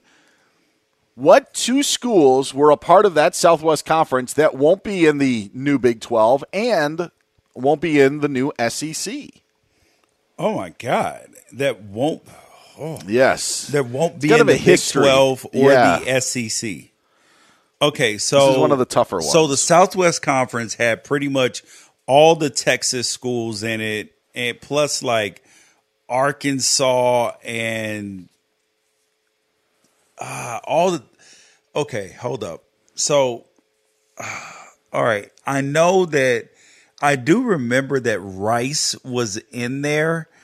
I don't remember when they got out, but I do know that obviously they are a you know still in Conference USA Mhm. or the AAC or whatever. So aside from them, I can't think of anybody else because TCU, Texas Tech, Texas, Baylor, all the all of those Texas schools were in it, and they're still going to be in the new Big Twelve. So I'm going to go with Rice. Okay, all right. Uh, Wait. show- Yeah. Oh God. Yeah. I should. I I started to say SMU, but I don't remember. Yeah, I'm gonna go with Rice though. All right, show me Rice.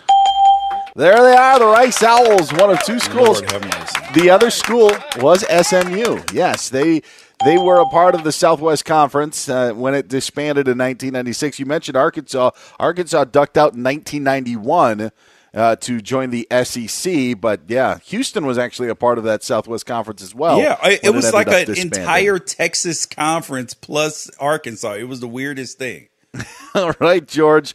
Off and running, one for one, and all of your lifelines still available.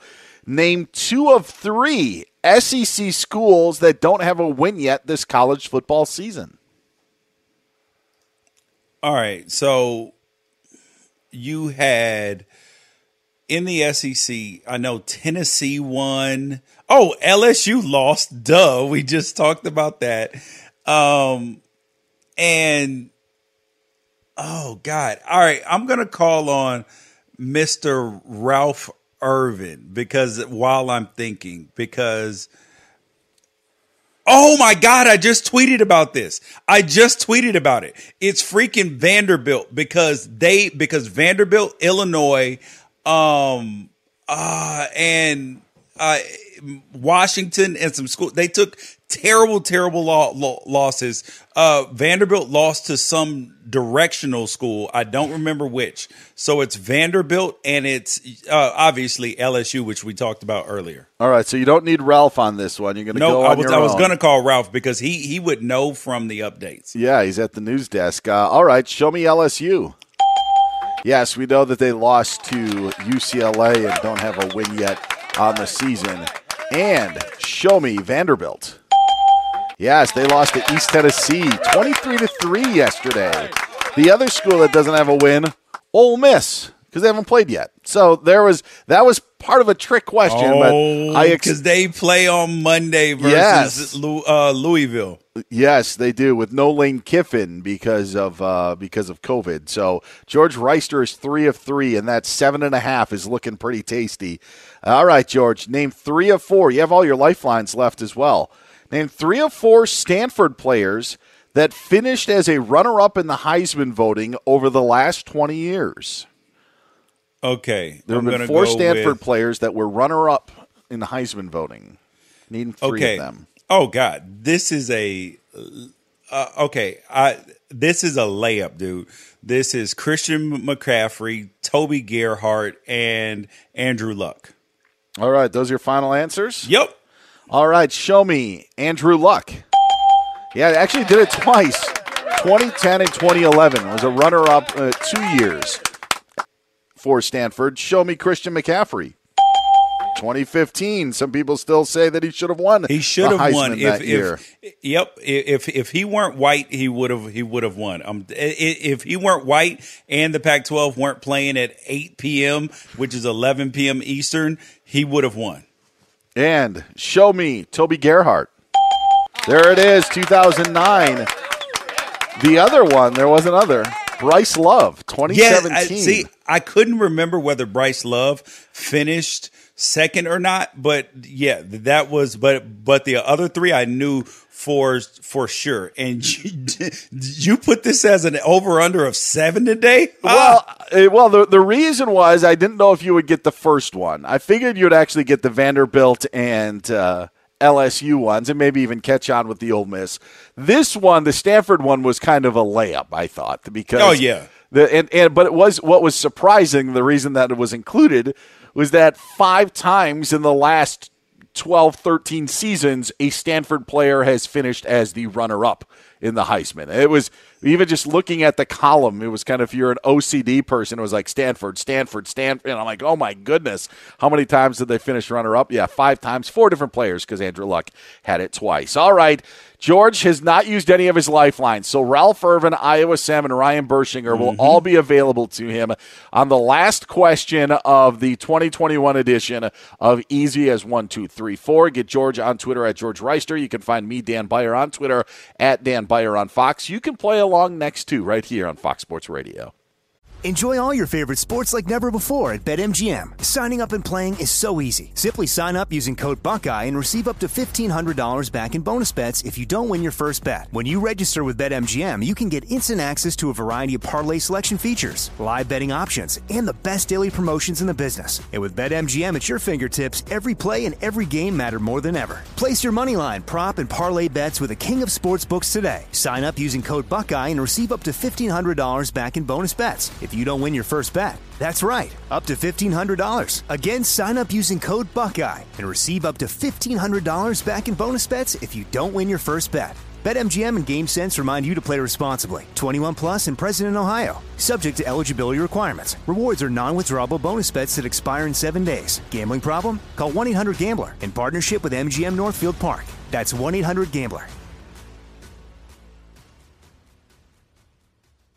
The wait is over. The Chi is back on Paramount Plus, and the stakes have never been higher. Everything changes on the South Side when a new threat comes to power in the Showtime original series from Emmy winner Lena Waithe. Battle lines will be drawn, alliances will shift, and danger lies around every corner, leaving everyone to wonder who they can trust. Visit ParamountPlus.com slash The Chi to get a 50% discount off the Paramount Plus with Showtime annual plan. Offer ends July 14th. Subscription auto-renews. Restrictions apply. Good sleep should come naturally, and with the new Natural Hybrid mattress, it can. A collaboration between award winning mattress brand Leesa and home design favorite West Elm, the Natural Hybrid is the culmination of these two companies' shared values premium materials, meticulous craftsmanship, and sustainable practices. Made with natural latex, responsibly sourced natural wool, and environmentally safe foams, the Natural Hybrid elevates your sleep sanctuary. Indulges your senses and supports a greener tomorrow. Plus, when you purchase the natural hybrid, you're also helping fuel Leesa's work with shelters and those in need. Since 2015, Lisa has donated more than 40,000 mattresses to ensure children and families have a safe place to sleep. Don't put off a good night's sleep any longer. Get a Leesa mattress today for a sound sleep tonight. Visit leesa.com slash iHeart. That's L-E-E-S-A dot com slash iHeart. At Bet365, we don't do ordinary. We believe that every sport should be epic. Every home run, every hit, every inning, every play. From the moments that are legendary to the ones that fly under the radar. See for yourself when you sign up today and get $150 in bonus bets when you bet just $5. Whatever the sport, whatever the moment, it's never ordinary at Bet365. 21 plus only must be present in Ohio. If you or someone you know has a gambling problem and wants help, call 1-800-GAMBLER. Terms and conditions apply. Fox Sports Sunday. He's George Wrighster. I'm Dan Beyer. I hope you're having a fun Labor Day weekend. If you're on the roads, please be safe. Don't go speeding everywhere. I want you to uh, comply with the speed limit, right, George? Got to be safe on those roads. Yes, you do. Al- Although in Southern California, you know, my family, uh, 99.9% of my family is still back in the state of Wisconsin. And they always say, like, how's the traffic out there? And I'm like, it's actually pretty easy to drive because you don't go anywhere. Like, you can't go anywhere. with You know, you're like going 10, 15 miles per hour on the freeway. So don't worry, it's pretty safe that way. But Oh, on weekends of- like this, it's a little wide, you know, more wide open. Speaking of that, real real quick, are you are you okay after Saturday? Uh, why's that? Your Badgers. Oh well, uh, yeah, I'm I'm fine. I've never really cheered for Wisconsin. We've been over this. Oh, I Haven't forgot Yeah. you are an Ohio State Yeah. fan, and you got to get your Yeah. ass kicked this weekend. oh, oh, you feel that good about your team, huh? We'll, Oh, we'll dude, see. dude, uh, you. Oh, okay. Real, real question. How did you feel about C.J. Stroud's initial performance? yeah, I think that there was a, a lot to be desired. But as Yes, I, the further and the, away I and came the from stats it, completely the the uh, stats looked way better than his actual game, right? Yes. But I Yeah. also think of the situation that they were in, and I feel a little bit better about it. So, Yeah, yeah. I I, I think it's going to be a good game and exciting. So uh, I, I Thibodeaux's was status is the, I think, is the. No, the no, big- he's uh, in He's- in, he's in, fine? In pro pro tip, he'll be he'll be out there. All right, all right. And and I mean, I, obviously he won't be one hundred, but if if he gets to ninety five, I think ninety five percent of him is probably, you know, better than better than probably every other defensive lineman in college football. So he he should still have an impact, but that's literally all he's going to be be doing because school school hasn't even started at Oregon yet. So what do you think he's been doing ever since he got in the locker room yesterday? treatment. I wondered if that's why they sleeping kept him in the out. hyperbaric, Yeah. sleeping in the hyperbaric, uh, uh, ankle above your heart, massage. Dude, he's not even going to get a chance to go home. Probably he'll probably just sleep at the facility. Well, maybe he's listening right now, and maybe he's playing along and easy as one, two, three, four. Because George, you have an opportunity to end this season's episodes with a perfect score, six for six so far, and you have all three of your lifelines left. Oh, Let's see if you can get the final question. George, again, six for six so far. Name four of five, George, on our final question. NFL teams that have the longest droughts of appearing in a conference title game. So the five NFL teams, I just need four of them, that have had the longest droughts of appearing in a AFC or NFC conference title game. Hmm. okay. Okay. Okay. Okay. If we think about this, right? Like that. Like All your AFC lifelines are there, you know. I, I, I, I, I know. I want to talk through it the way I can give them the parameters, right? Okay. So obviously, you have to have teams that haven't been any good. Like, so I'm thinking the Lions have to be in there. But now I'm going to call on Mr. Ralph Irvin. Um, who do you have? I already got the Lions. They're Okay. Well, they're Cleveland locked in. Has not been in since I can't even tell you.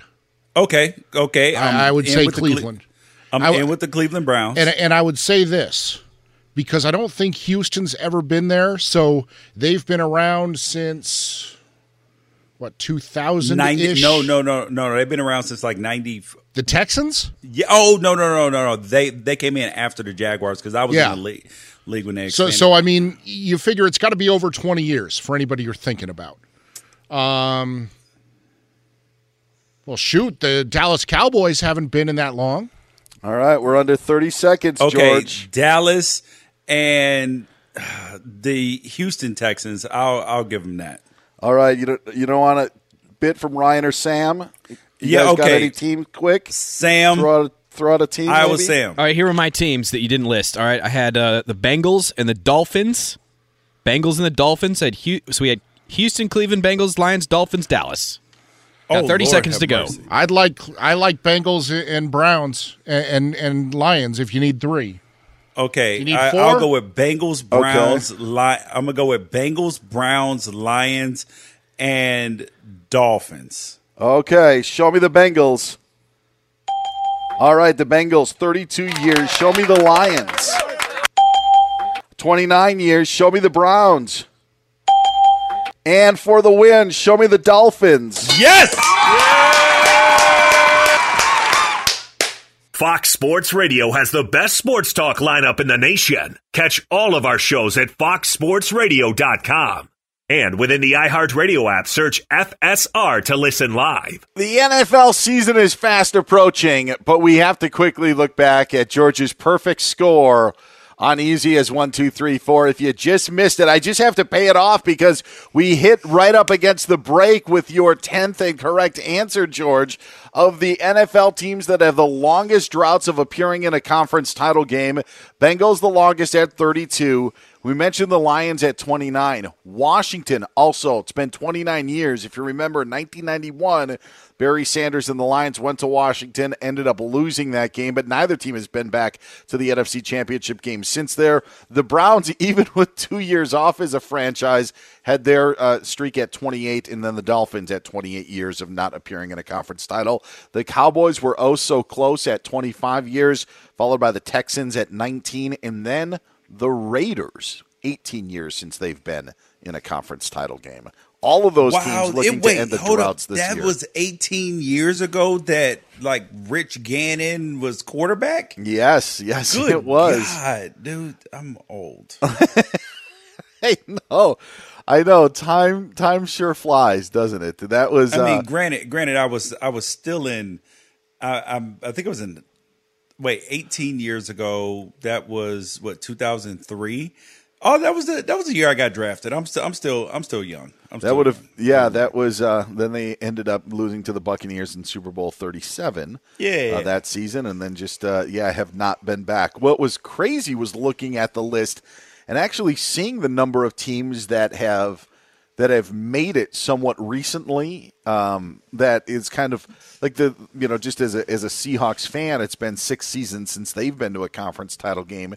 And they were actually a bit further up on the list than I thought. I thought they would have been, you know, maybe, you know, would have been one of the shorter droughts, but it wasn't because you've just had certain teams being able to, to crack through. You know, the Bills last year ended their drought, and, uh, you know, Packers and Chiefs had made it in back to back years, but, you know, the 49ers uh, making it uh, two seasons ago and, and the Buccaneers ending their drought from when they made it to the Super Bowl. So, yeah, so there was there were some there were some longer streaks that were ended last season, but there's still some longer ones there. But it's crazy to think that the Raiders and and you know the Cowboys is talked about so much, but Washington was the one that actually really threw me for a curve because they played in that game against the Lions, and that was the last time both of them made it to the uh, to the conference championship games. So I, I don't know if we're going to get a repeat of Buffalo and Kansas City this year, but I do want to start to preview and look ahead to what we have in store in the 2021 season. And as George and I have gotten together on every Sunday throughout the summer talking football, I, I just I, I may sound like a broken record, but I just think that the AFC is a superior conference to the NFC, and it's not meant to be a, a hot take. But when you're trying to figure out the seven teams that will make the playoffs in in, in each conference, I think in the NFC you're trying to figure out okay, are there seven teams? Whereas opposed to the AFC, you're just trying to figure out what seven teams are going to make it and which ones are being left out. I just think there's many more candidates for postseason appearances in the AFC than there is the NFC. Yeah, I, I, would agree with that. Th- This is a this is a year to where, and we're in another era, I think, of the NFL where we're going to have a bunch of repeat performances like that. That that where you know for so many years the Colts and the Steelers and the uh, and the Patriots were always in it, right? Like one of one of them was always in it. And then you look at now with the AFC, you got Kansas City just just racking it up 3 three Mhm. years in a, in a row now, and then and before that, well, and and also so it'll be either Kansas City or the Bills in there for the for the foreseeable future. Um, yeah, so uh, eh, this is cyclical. It's just different teams now. When when I asked Adam Kaplan last hour, and for those of you that missed it, you can always check it out on the podcast at foxsportsradio.com.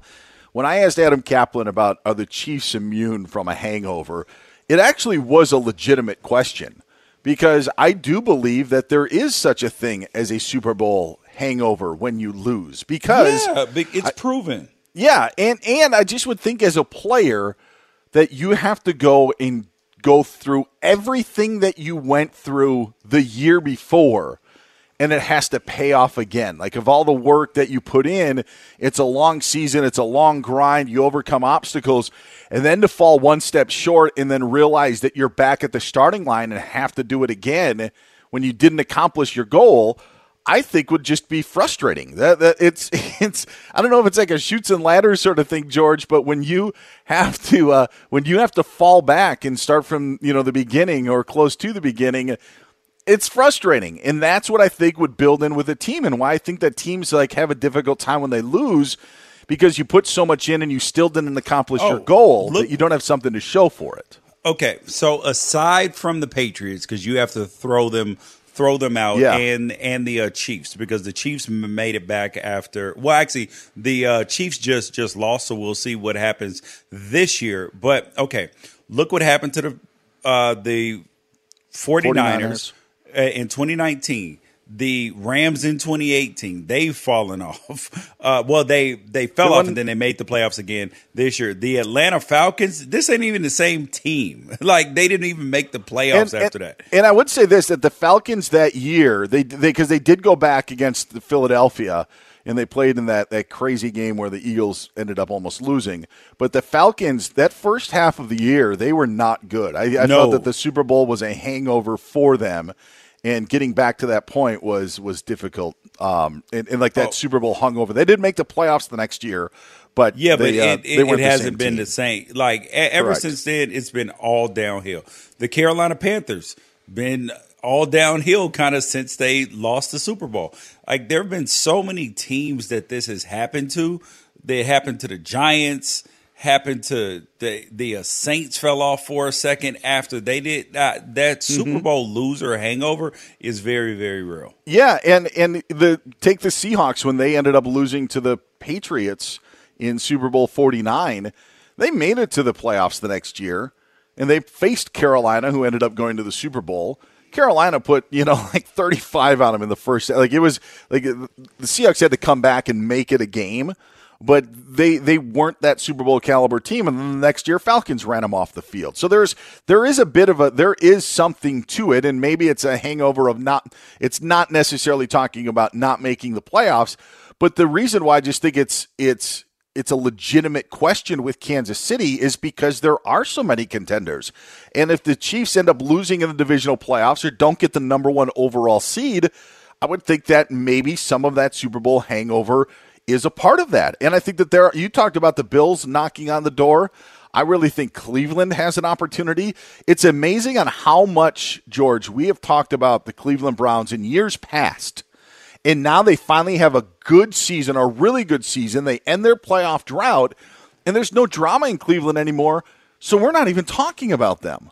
We're, we're like we're not even talking about is Odell Beckham Jr. going to ruin the chemistry now that he's coming back from his knee injury. Like we're not even having that conversation. And I bring that up not saying that he's going to ruin the chemistry, but that is what you get in sports talk radio. Yeah, you get the hot takes like that, and we're not even talking about that because I think people believe that Cleveland is on such solid footing entering this year.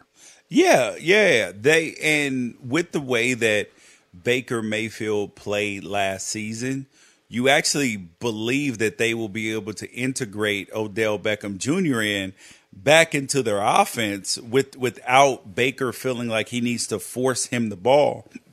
Yeah. Because he is so so good, which actually should like if he's organically getting the football, then everything will be a okay. The only thing that could put a monkey wrench in a program is that if Baker, if he can't deal with him, if he can't deal with Odell Beckham being, you know, that guy. You know what I mean? And and and wanting the ball, but also him being able to manage the game and get him the ball organically instead of, you know, forcing it to him. this is going to come out as a negative towards Odell Beckham Jr. But in reality, George, it's the first time the team has had leverage over Odell Beckham Jr. in where they are. Because you could say that the Giants needed him desperately. They they needed him on the field because Eli Manning needed somebody to throw to. They needed his talents. And then when he came over via the trade, you're saying, wow, okay, now Cleveland has their number one receiver. Baker Mayfield's going to, you know, need a guy like that. They're going to need that all pro receiver. Odell's got to get his, you know, he's got to get his. And now, because of the success that they had with the running game and Nick Chubb and what they've done with their offensive line and the way that Baker has played, you can make the argument, maybe most importantly to what you said, is he's coming back from a knee injury and they seem to thrive without him last year. that the team doesn't need him. That the Browns actually have the leverage over Odell Beckham Jr. instead of vice versa. So it's going to be up to Odell Beckham Jr. And this isn't uh, this isn't a referendum on Odell Beckham Jr. But if Odell's if he's not fitting in, the Browns will just go on. They'll- they- they- They've got Jarvis Landry. They've got Donovan Peoples Jones. but They've the- got other guys. They don't. They they proved last year that they don't need him. And I, I don't think they need him. Like, well, no, no, no. I'm sorry. I do think that they need him to win a Super Bowl. But, but here's the other thing. I don't think he necessarily wants to be there either. Like, I think that he would rather be somewhere else. He doesn't like. There is nothing about Odell Beckham Jr. and his personality and all that stuff that that says I want to live in Cleveland. You see what I'm saying? Like, Sure. like th- that. Now that I don't believe. So so while he may have to be be out, he won't be he won't cry about it. He'll be like, "Oh, well, you know, it's very very unfortunate. I gave it my uh, best. Hopefully you don't send me to Minnesota." You know what I mean? Hopefully- he's like he's like send me to Miami, send me to LA, send me to Houston. Just the, I mean, dude, he reminds me a little bit in that way of James Harden. Like imagine James Harden having to play for the Timberwolves or having to play for uh, you know, like a team that is geographically undesirable. Sure, sure. I get I get what you're saying. I, I do think I do think that Odell wants to win. I, do, I, I, I do believe that because there were there were times with the Giants where after losses he was uh, frustrated. So I do believe that that is the case. But they don't have to force the ball to him any anymore. Baker doesn't have that on his shoulders because they proved last year that they were they were just fine when he went out w- with the knee injury. To your point, yeah, it'd be great if they had him and he could help aid them to their Super Bowl. But in the overall point of this whole conversation is we're not even talking about that. Like Cleveland's not even in the conversation. And how different is it because we would talk about them in years past because of how dysfunctional they were. But now I think it's such a stable franchise and a stable team under Kevin Stefanski that we're not even having those conversations. We're talking more about what Pittsburgh's going to do with Big Ben and is his arm going to hold up? What's going to happen with the Colts, who, by the way, I really liked the Colts this offseason. I was a big fan of the Colts, even with Carson Wentz as the, the, the starting quarterback. However, I can't think of one good thing that has happened to the Colts in this this training camp in this offseason. Dude, I- they I mean, are. it is always a story with them, COVID related, not COVID related. Uh, it's Murphy's law, dude. It, Yeah. Whatever can go wrong has gone wrong for for them. And I'm a person I like Dan, I I was completely opposite on you as it related to Carson Wentz and their and their offseason. I didn't Mhm. like it. I think that it's very risky because I mean if if Frank Reich can fix him, then you're fine. But there's no guarantee that you can fix him. You know what I mean? Yeah, yeah. No, that's it's very fair. I I am believing that he will be better, but I also then believe too that T.Y. Hilton would be healthy, and T.Y. Hilton's not healthy.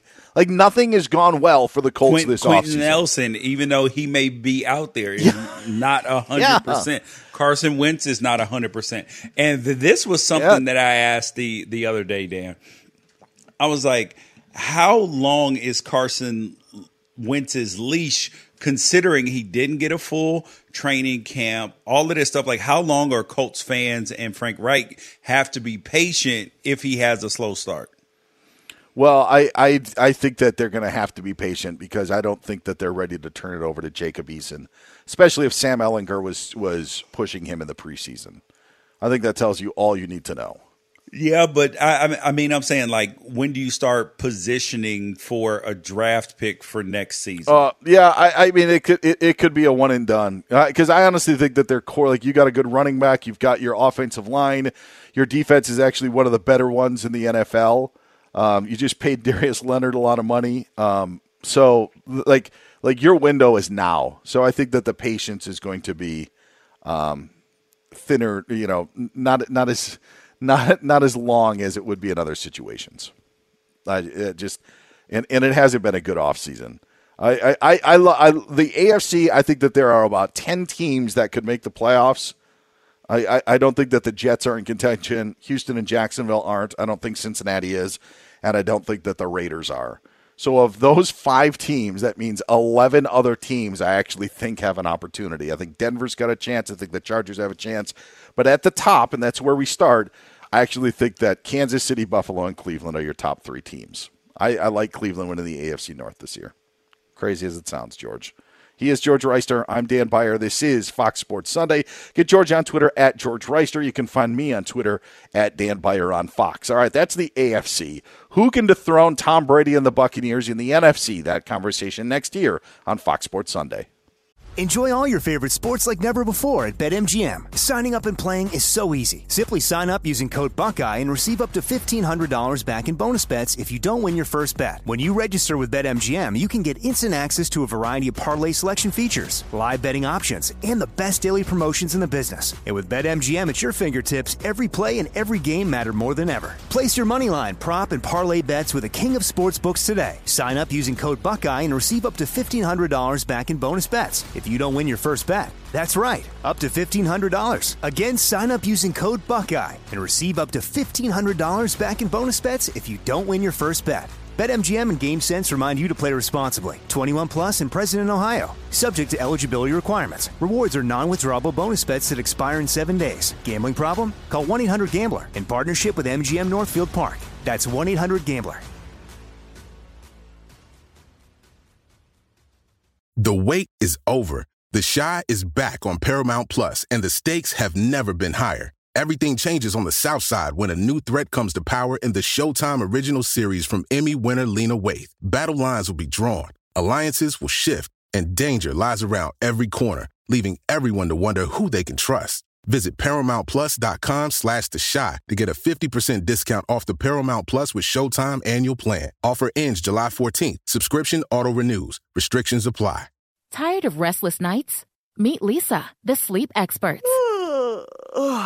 Here at Leesa, we know that good sleep is essential for mental, physical, and emotional health. That's why their mattresses are made for exceptional comfort and support, catering to every sleep need. Check out Leesa Sapira Hybrid Mattress, named Best Hybrid Mattress five years running.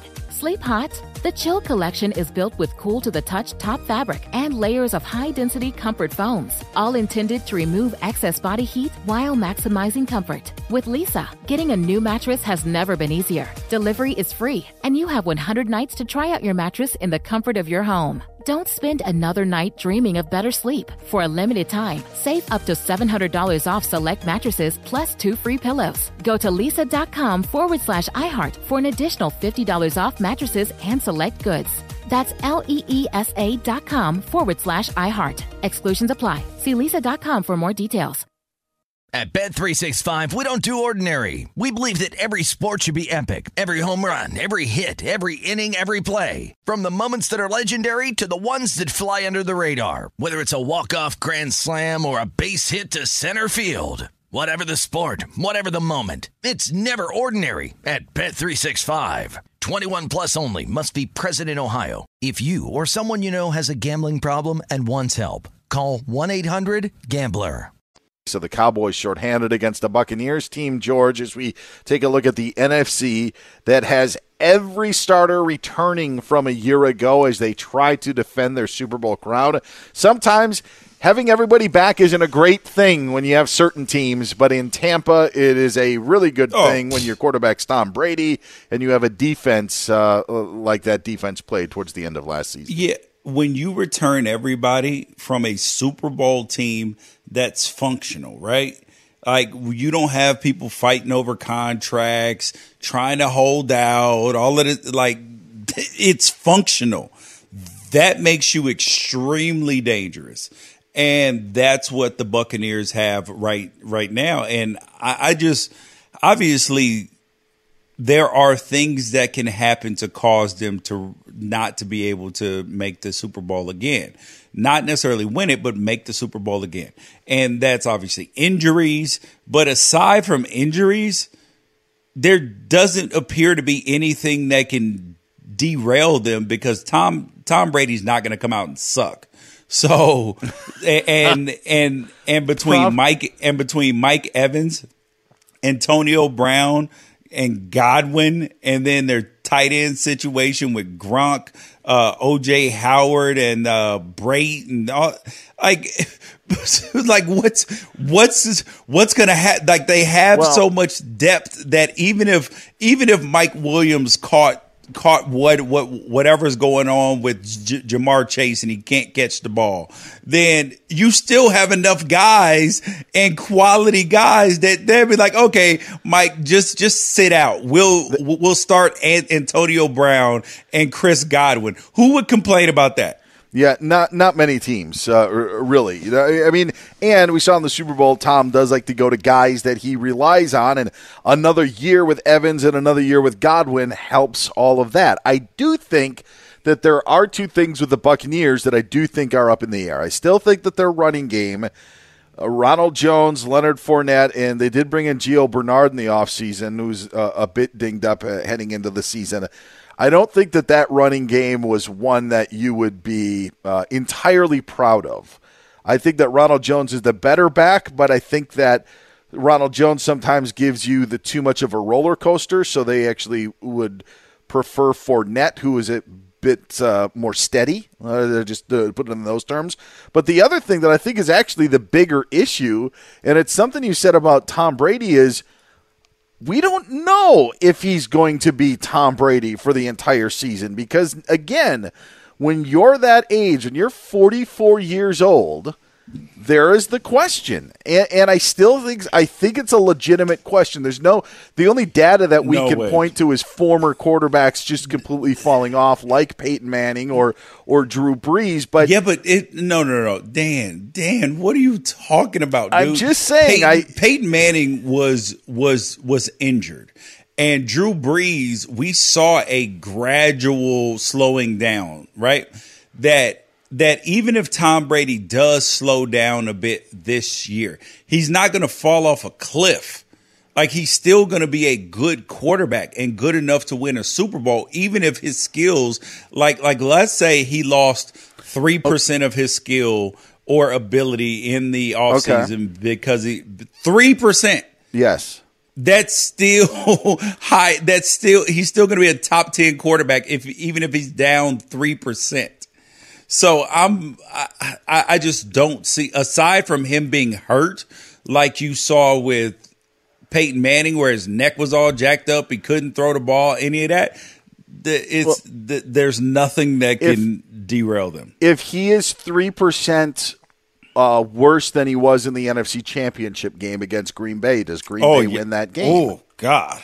Um. Oh. I I say mean- probably yes. And that's I mean, the- he was bad in that game. it. He was bad in that Well, game. You you know, he did have a big throw to Scotty Miller, and and, and, and the point is the point is this: it's not of uh, of does Green Bay win that game or not, but it does tell you that there are teams that are close to Tampa Bay and how close that game came, and Green Bay is one of those teams, and.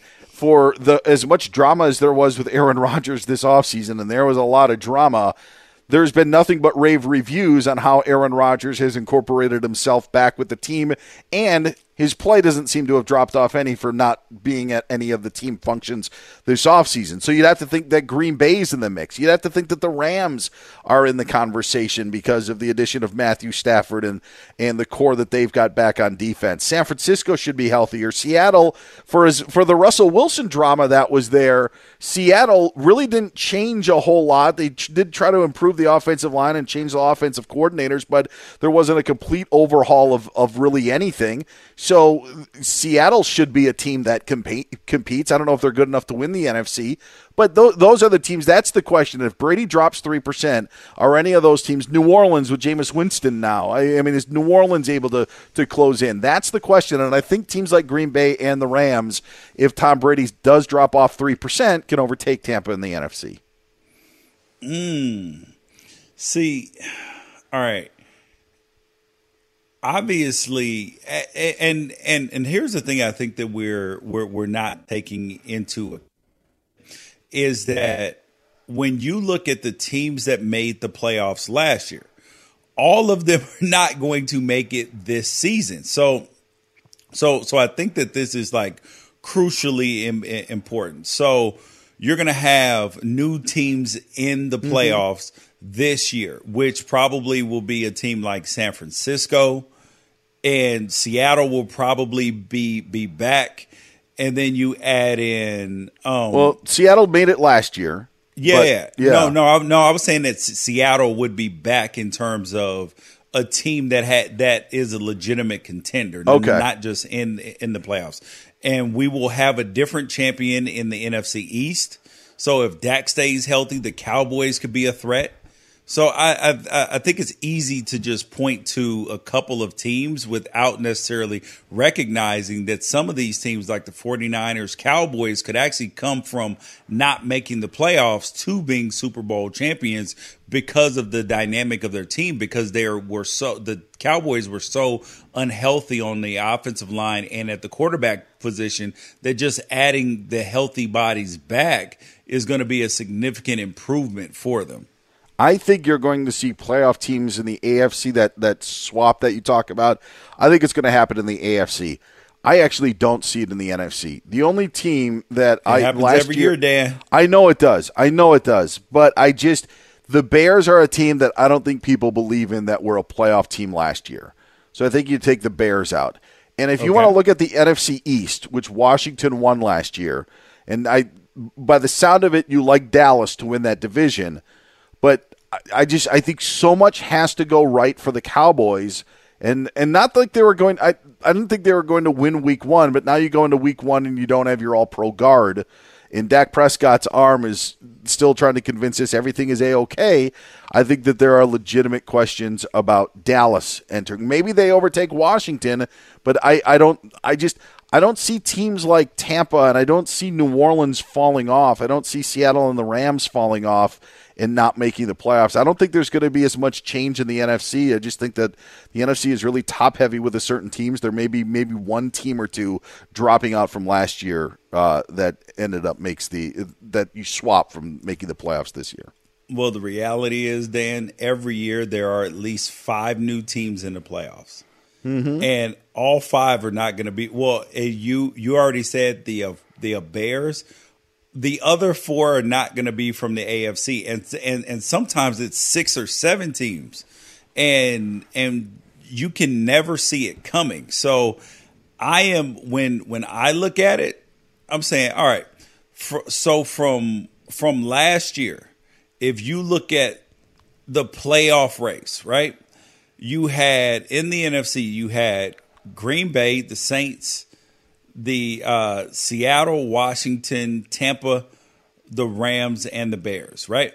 So now I got to make room for San Francisco and the Cowboys all already, right? So then that puts Washington and the Bears out, like you like you said, and then so that could be the extent of the changes in the NFC, but the the uh, Saints may be out as well. So now that's three new teams. So I so I definitely think that there's going to be some some changes, minimum two, but probably three new teams coming in the NFC. And I then yeah, I, I feel like we know the the the bad teams in the AFC. I, I, I feel like that, and I think in the NFC, like we know Detroit is not in it to win this year. But I also Yep. just I don't know a lot about Atlanta. I, I I don't think that Carolina is there. I'm not a believer in Arizona uh, at all. Philadelphia, I think that they've got a ways to go.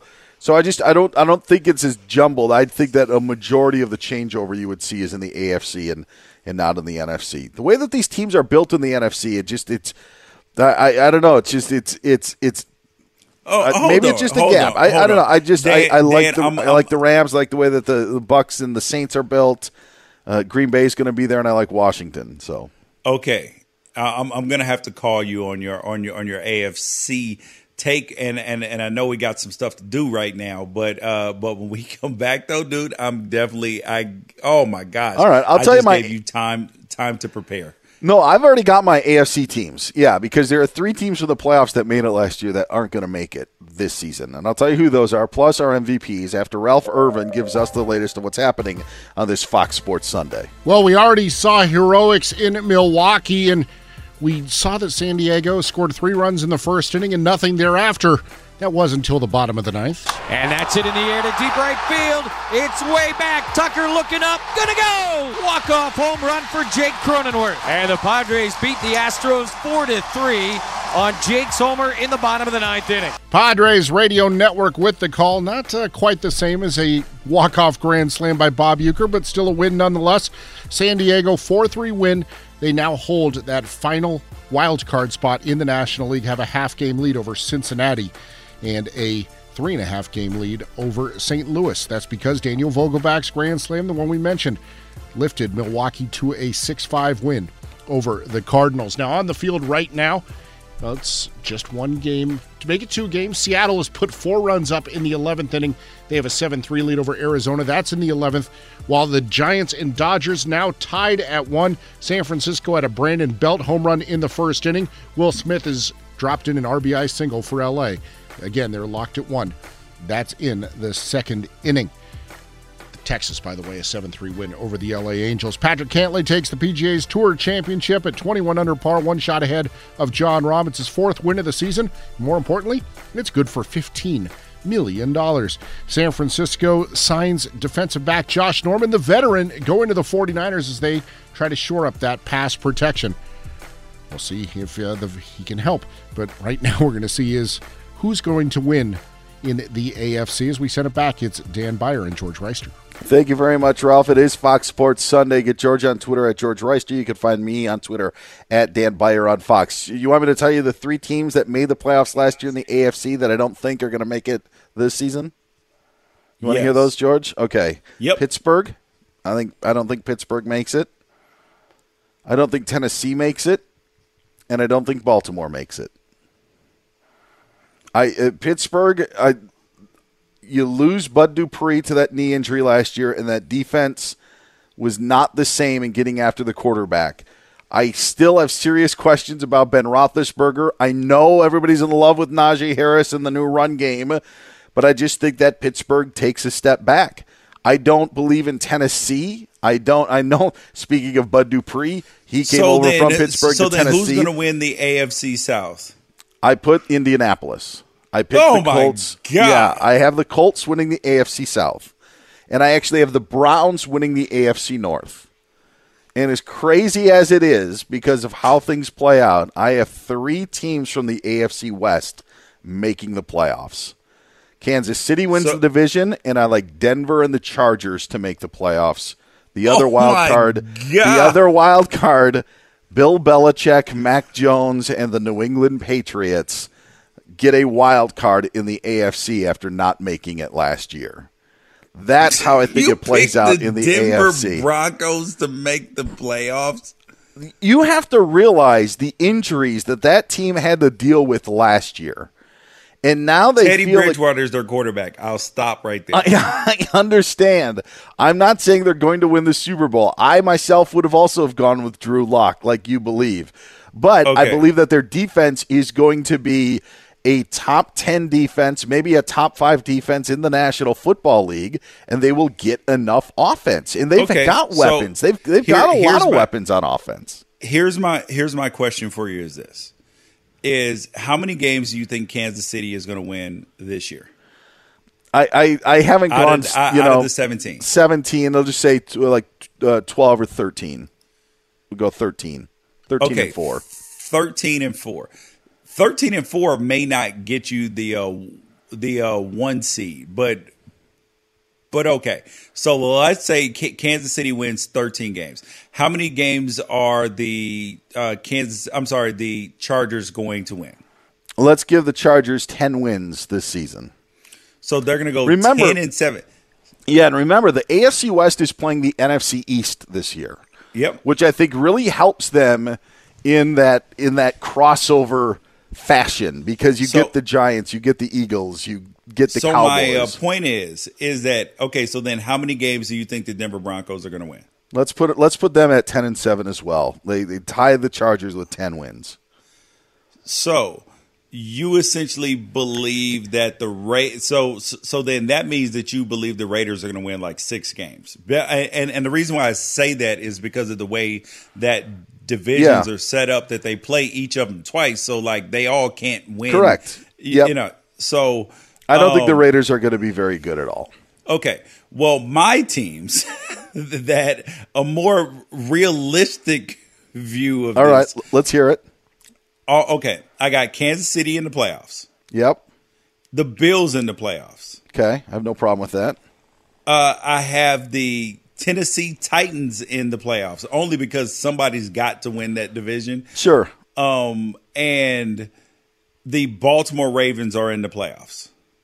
All right. Uh, so from from uh, there, I think that from uh, there you're gonna get. I actually think that the AFC is less wide open. I actually think the AFC has less changeover than the NFC does. So I think the Chargers make the playoffs. Okay, that'd be one. Huh? That'd be one new team that would make it. And I got the Miami Dolphins making the playoffs. Okay, so you think you think that that Tua and the Dolphins will be able to make that next step? Uh, I don't know about the next step. I st- I still think that they may have some questions for for Tua after, but as far as their long term prospects, but I do think that they will be good enough for that he will be good enough for them to you know win a 11 games. to So go 11 well, and 6. Well, then then who do you have not making the playoffs between Pittsburgh and Baltimore?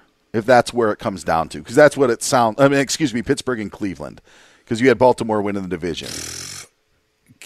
I got. I would say I would put my money on Pittsburgh because, wow. I...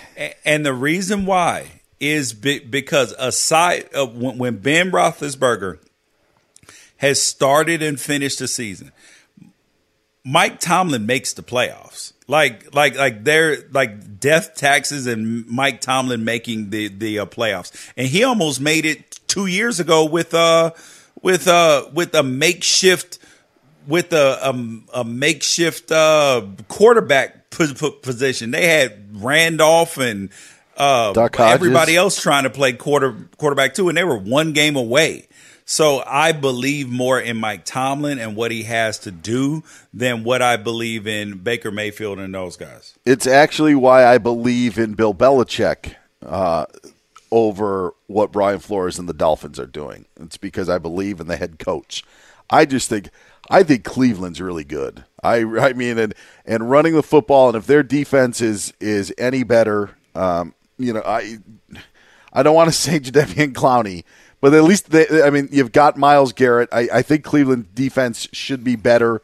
And I, I just think that they're solid. I, I like the Browns. I like the Browns. Eh, well, I picked them to win the division. I don't. It, that, that's the thing is I don't hate the Browns. I just think That- that, it is it is going to be tough, dude. But a sleeper pick. I'm telling you, a sleeper pick in the AFC South. I know that everybody's going to sound that say that this is crazy, but is the Houston Texans, dude? They signed a bunch of free agents. They're not going to be good two years from now, but this year they could have enough to win that division. They, I, I, they're not going to be. People think they're going to be 07, 0 and seventeen. No, they're going to win games. I'm surprised that you think that they could be a playoff contender, though, because I, I have said not heard. win, any- win win the divisions. Somebody had to win the E- the NFC East last year, that's and that's enough. what it's going to look like. All right, he's George Wrighster. I'm Dan Beyer. We'll wrap this baby up. MVP picks and who's going to win Super Bowl 56. The Fox Sports Sunday NFL preview continues next year on Fox Sports Radio. Enjoy all your favorite sports like never before at BetMGM. Signing up and playing is so easy. Simply sign up using code Buckeye and receive up to $1,500 back in bonus bets if you don't win your first bet. When you register with BetMGM, you can get instant access to a variety of parlay selection features, live betting options, and the best daily promotions in the business. And with BetMGM at your fingertips, every play and every game matter more than ever. Place your moneyline, prop, and parlay bets with the king of sportsbooks today. Sign up using code Buckeye and receive up to $1,500 back in bonus bets if you don't win your first bet. That's right, up to $1,500. Again, sign up using code Buckeye and receive up to $1,500 back in bonus bets if you don't win your first bet. BetMGM and GameSense remind you to play responsibly. 21 plus and present in Ohio. Subject to eligibility requirements. Rewards are non-withdrawable bonus bets that expire in seven days. Gambling problem? Call 1-800-GAMBLER in partnership with MGM Northfield Park. That's 1-800-GAMBLER. The wait is over. The Chi is back on Paramount Plus, and the stakes have never been higher. Everything changes on the South Side when a new threat comes to power in the Showtime original series from Emmy winner Lena Waithe. Battle lines will be drawn, alliances will shift, and danger lies around every corner, leaving everyone to wonder who they can trust. Visit ParamountPlus.com slash The Shot to get a 50% discount off the Paramount Plus with Showtime annual plan. Offer ends July 14th. Subscription auto-renews. Restrictions apply. Tired of restless nights? Meet Leesa, the sleep experts. Here at Leesa, we know that good sleep is essential for mental, physical, and emotional health. That's why their mattresses are made for exceptional comfort and support, catering to every sleep need. Check out Leesa's Sapira Hybrid Mattress, named Best Hybrid Mattress five years running. Sleep hot? The Chill Collection is built with cool to the touch top fabric and layers of high density comfort foams, all intended to remove excess body heat while maximizing comfort. With Leesa, getting a new mattress has never been easier. Delivery is free, and you have 100 nights to try out your mattress in the comfort of your home. Don't spend another night dreaming of better sleep. For a limited time, save up to $700 off select mattresses plus two free pillows. Go to leesa.com forward slash iHeart for an additional $50 off mattresses and select goods. That's L E E S A dot com forward slash iHeart. Exclusions apply. See leesa.com for more details.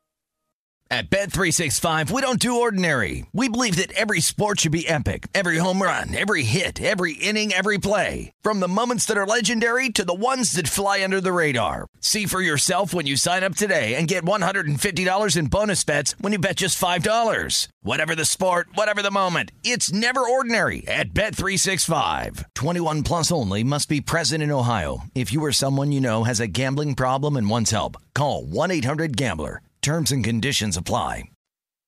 Fox Sports Sunday. I'm Dan Beyer. He's George Wrighster. Notre Dame on the board quickly against Florida State at seven nothing. Uh, not much of a surprise, Dude. man. Florida State. Dude, there, I, I was more. I didn't take as much stock of Notre. I'm sorry, as uh, Florida State on that drive as I was like, this Notre Dame offense looks different. Like this is not the same thing that they were doing last year and the year before that and the year before that. Brian Kelly appears to be like I think he is priming Notre Dame for a real run at a potential national championship because if they can have a good offense like that is cuz because in prior years they have been slow they had been, you know, like kind of anemic at times offensively and stuck in the Stone Ages. But if that's the way that they're going to play, boy, they're going to be tough. Yeah, Ian Book has moved on. I don't think it's a Ian Book was actually a really good quarterback for uh, Yeah. for Notre Dame. Uh, Jack, yeah, but he wasn't a he, he wasn't an elite transfer's passer. taken over. No, he, he wasn't Uh, an elite passer, and just the style of offense that they ran wasn't wasn't what we just saw right now in that first drive. And I All know right. it's the first drive, which was scripted, but still. Yeah, we'll have to see how this plays out. But Notre Dame out early, scoring in their first possession, seven nothing. All right, George. MVP of the NFL season. Who do you think stands above and earns the most valuable player honor for the 2021 campaign? Patrick Mahomes. Is this because he's Patrick Mahomes? Is this because nobody can match up to him? But how does Patrick Mahomes get another MVP award? Uh, just being Patrick Mahomes, Mm. like you know, his team is probably going to either be the one or two seed in the AFC, so that automatically puts you in the MVP Yep. conver- conversation. He's gonna throw for forty plus touchdowns because this is what he does every every year. So you know, so that automatically is going to put him high in the uh, MVP race category, and he's got the name, the cachet, all all of that. And then my dark horse is Josh. Actually, I shouldn't even call it a dark horse, but, but my number two candidate is Josh Allen because they love to give it to quarterbacks. So you so you have to start and finish with quarterbacks, even if a wide receiver runs. I'm sorry, even if a running back rushes for four rushes for two thousand yards, you still have to go with the quarterback as your candidates. And Josh Allen is going to be on a good team. Is going to throw for over four thousand yards, a bunch of touchdowns, and assuming that last year was not an, an outlier, he'll be in that conversation too. Yeah, Josh Allen is actually my MVP because I think they continue to have that success with Brian Daboll still there, Ken Dorsey still uh, there. I think that Buffalo doesn't lose any momentum offensively, and in fact, there may even be more put on Josh Allen's shoulders. And honestly, their entire offense goes as he goes, and really the entire team goes as he goes. And I think that Buffalo is going to be really good again, and the only thing about Patrick Mahomes, why I wouldn't put him as the MVP and put Allen, is I still think that we take Patrick Mahomes for granted. I think that we just, whatever he does is just kind of ho hum, where I think maybe we have more of the conversation. Even though Patrick Mahomes does crazy things, we're just like, well, that's Patrick Mahomes. He could win it every year. I think that Josh Allen, Yeah. though, continues that momentum. And See, because now- of that, uh, uh, we, we're short on time, George, so I got to do this. Because of that, I really like Buffalo this year. So much so, Buffalo is going back to the Super Bowl. But they aren't going to get it done. They're going to actually lose to a team that, for the second straight year, wins in their home stadium. Super Bowl 56 on my paper. Rams over the Buffalo Bills. That's my prediction. George Wrighster, your Super Bowl 56 prediction. A repeat of last year, Kansas City, the Bucks, except this year, Kansas City wins. Oh wow, going out on quite a limb there, George. Jeez, look at that. Uh, the old repeat of uh, of Super Bowl Fifty Five, but Kansas City winning. Oh my goodness, there you go. I almost had to throw my it, it happens because of- sometimes, bro. Listen, sometimes the answer is the obvious one. He's George Wrighster. I'm Dan Beyer. Have a great, happy Labor Day weekend and happy football season. We'll talk to you in week one. At Bet365, we don't do ordinary. We believe that every sport should be epic. Every home run, every hit, every inning, every play. From the moments that are legendary to the ones that fly under the radar. Whether it's a walk-off grand slam or a base hit to center field. Whatever the sport, whatever the moment. It's never ordinary at Bet365. 21 plus only must be present in Ohio. If you or someone you know has a gambling problem and wants help, call 1-800-GAMBLER. If a new house is on your wish list in the next five years, grow your savings faster and experience your dreams with an Ohio Homebuyer Plus account from Kemba Financial Credit Union. A savings account specifically designed to save for a new home where you can earn 7% APY, a $500 matching bonus, and a $1,500 mortgage closing cost credit. Learn more at Kemba.org. Offer expires March 31st, 2025. APY equals annual percentage yield. Restrictions apply. NMLS 292230. Equal housing lender. Federally insured by NCUA. What's up, everybody? This is Stephen A. Smith, host of the Stephen A. Smith Show podcast. Tune in every Monday, Wednesday, and Friday at the very least as I bring you all new episodes that feature the biggest headlines in the world of sports, pop culture, business, and I answer your phone calls and respond to your tweets. You'll hear my unfiltered opinions and straight shooter interviews with top celebrities and game changers. All that and more. So listen to the Stephen A. Smith Show podcast on the iHeartRadio app, Apple Podcast, or wherever you get your podcast. I'm Hannah Storm, and my new podcast, NBA DNA with Hannah Storm, chronicles my six decades in professional basketball. From growing up in the sport to becoming one of sports TV's first female broadcasters. Join me as I dig deep into the game's history, unearth some wild stories, and talk to my friends from the world of basketball, from Dr. J to Charles Barkley. It's been a wild ride, and now I get to take you with me. Listen to NBA DNA with Hannah Storm on the iHeartRadio app, Apple Podcasts, or wherever you get your podcasts.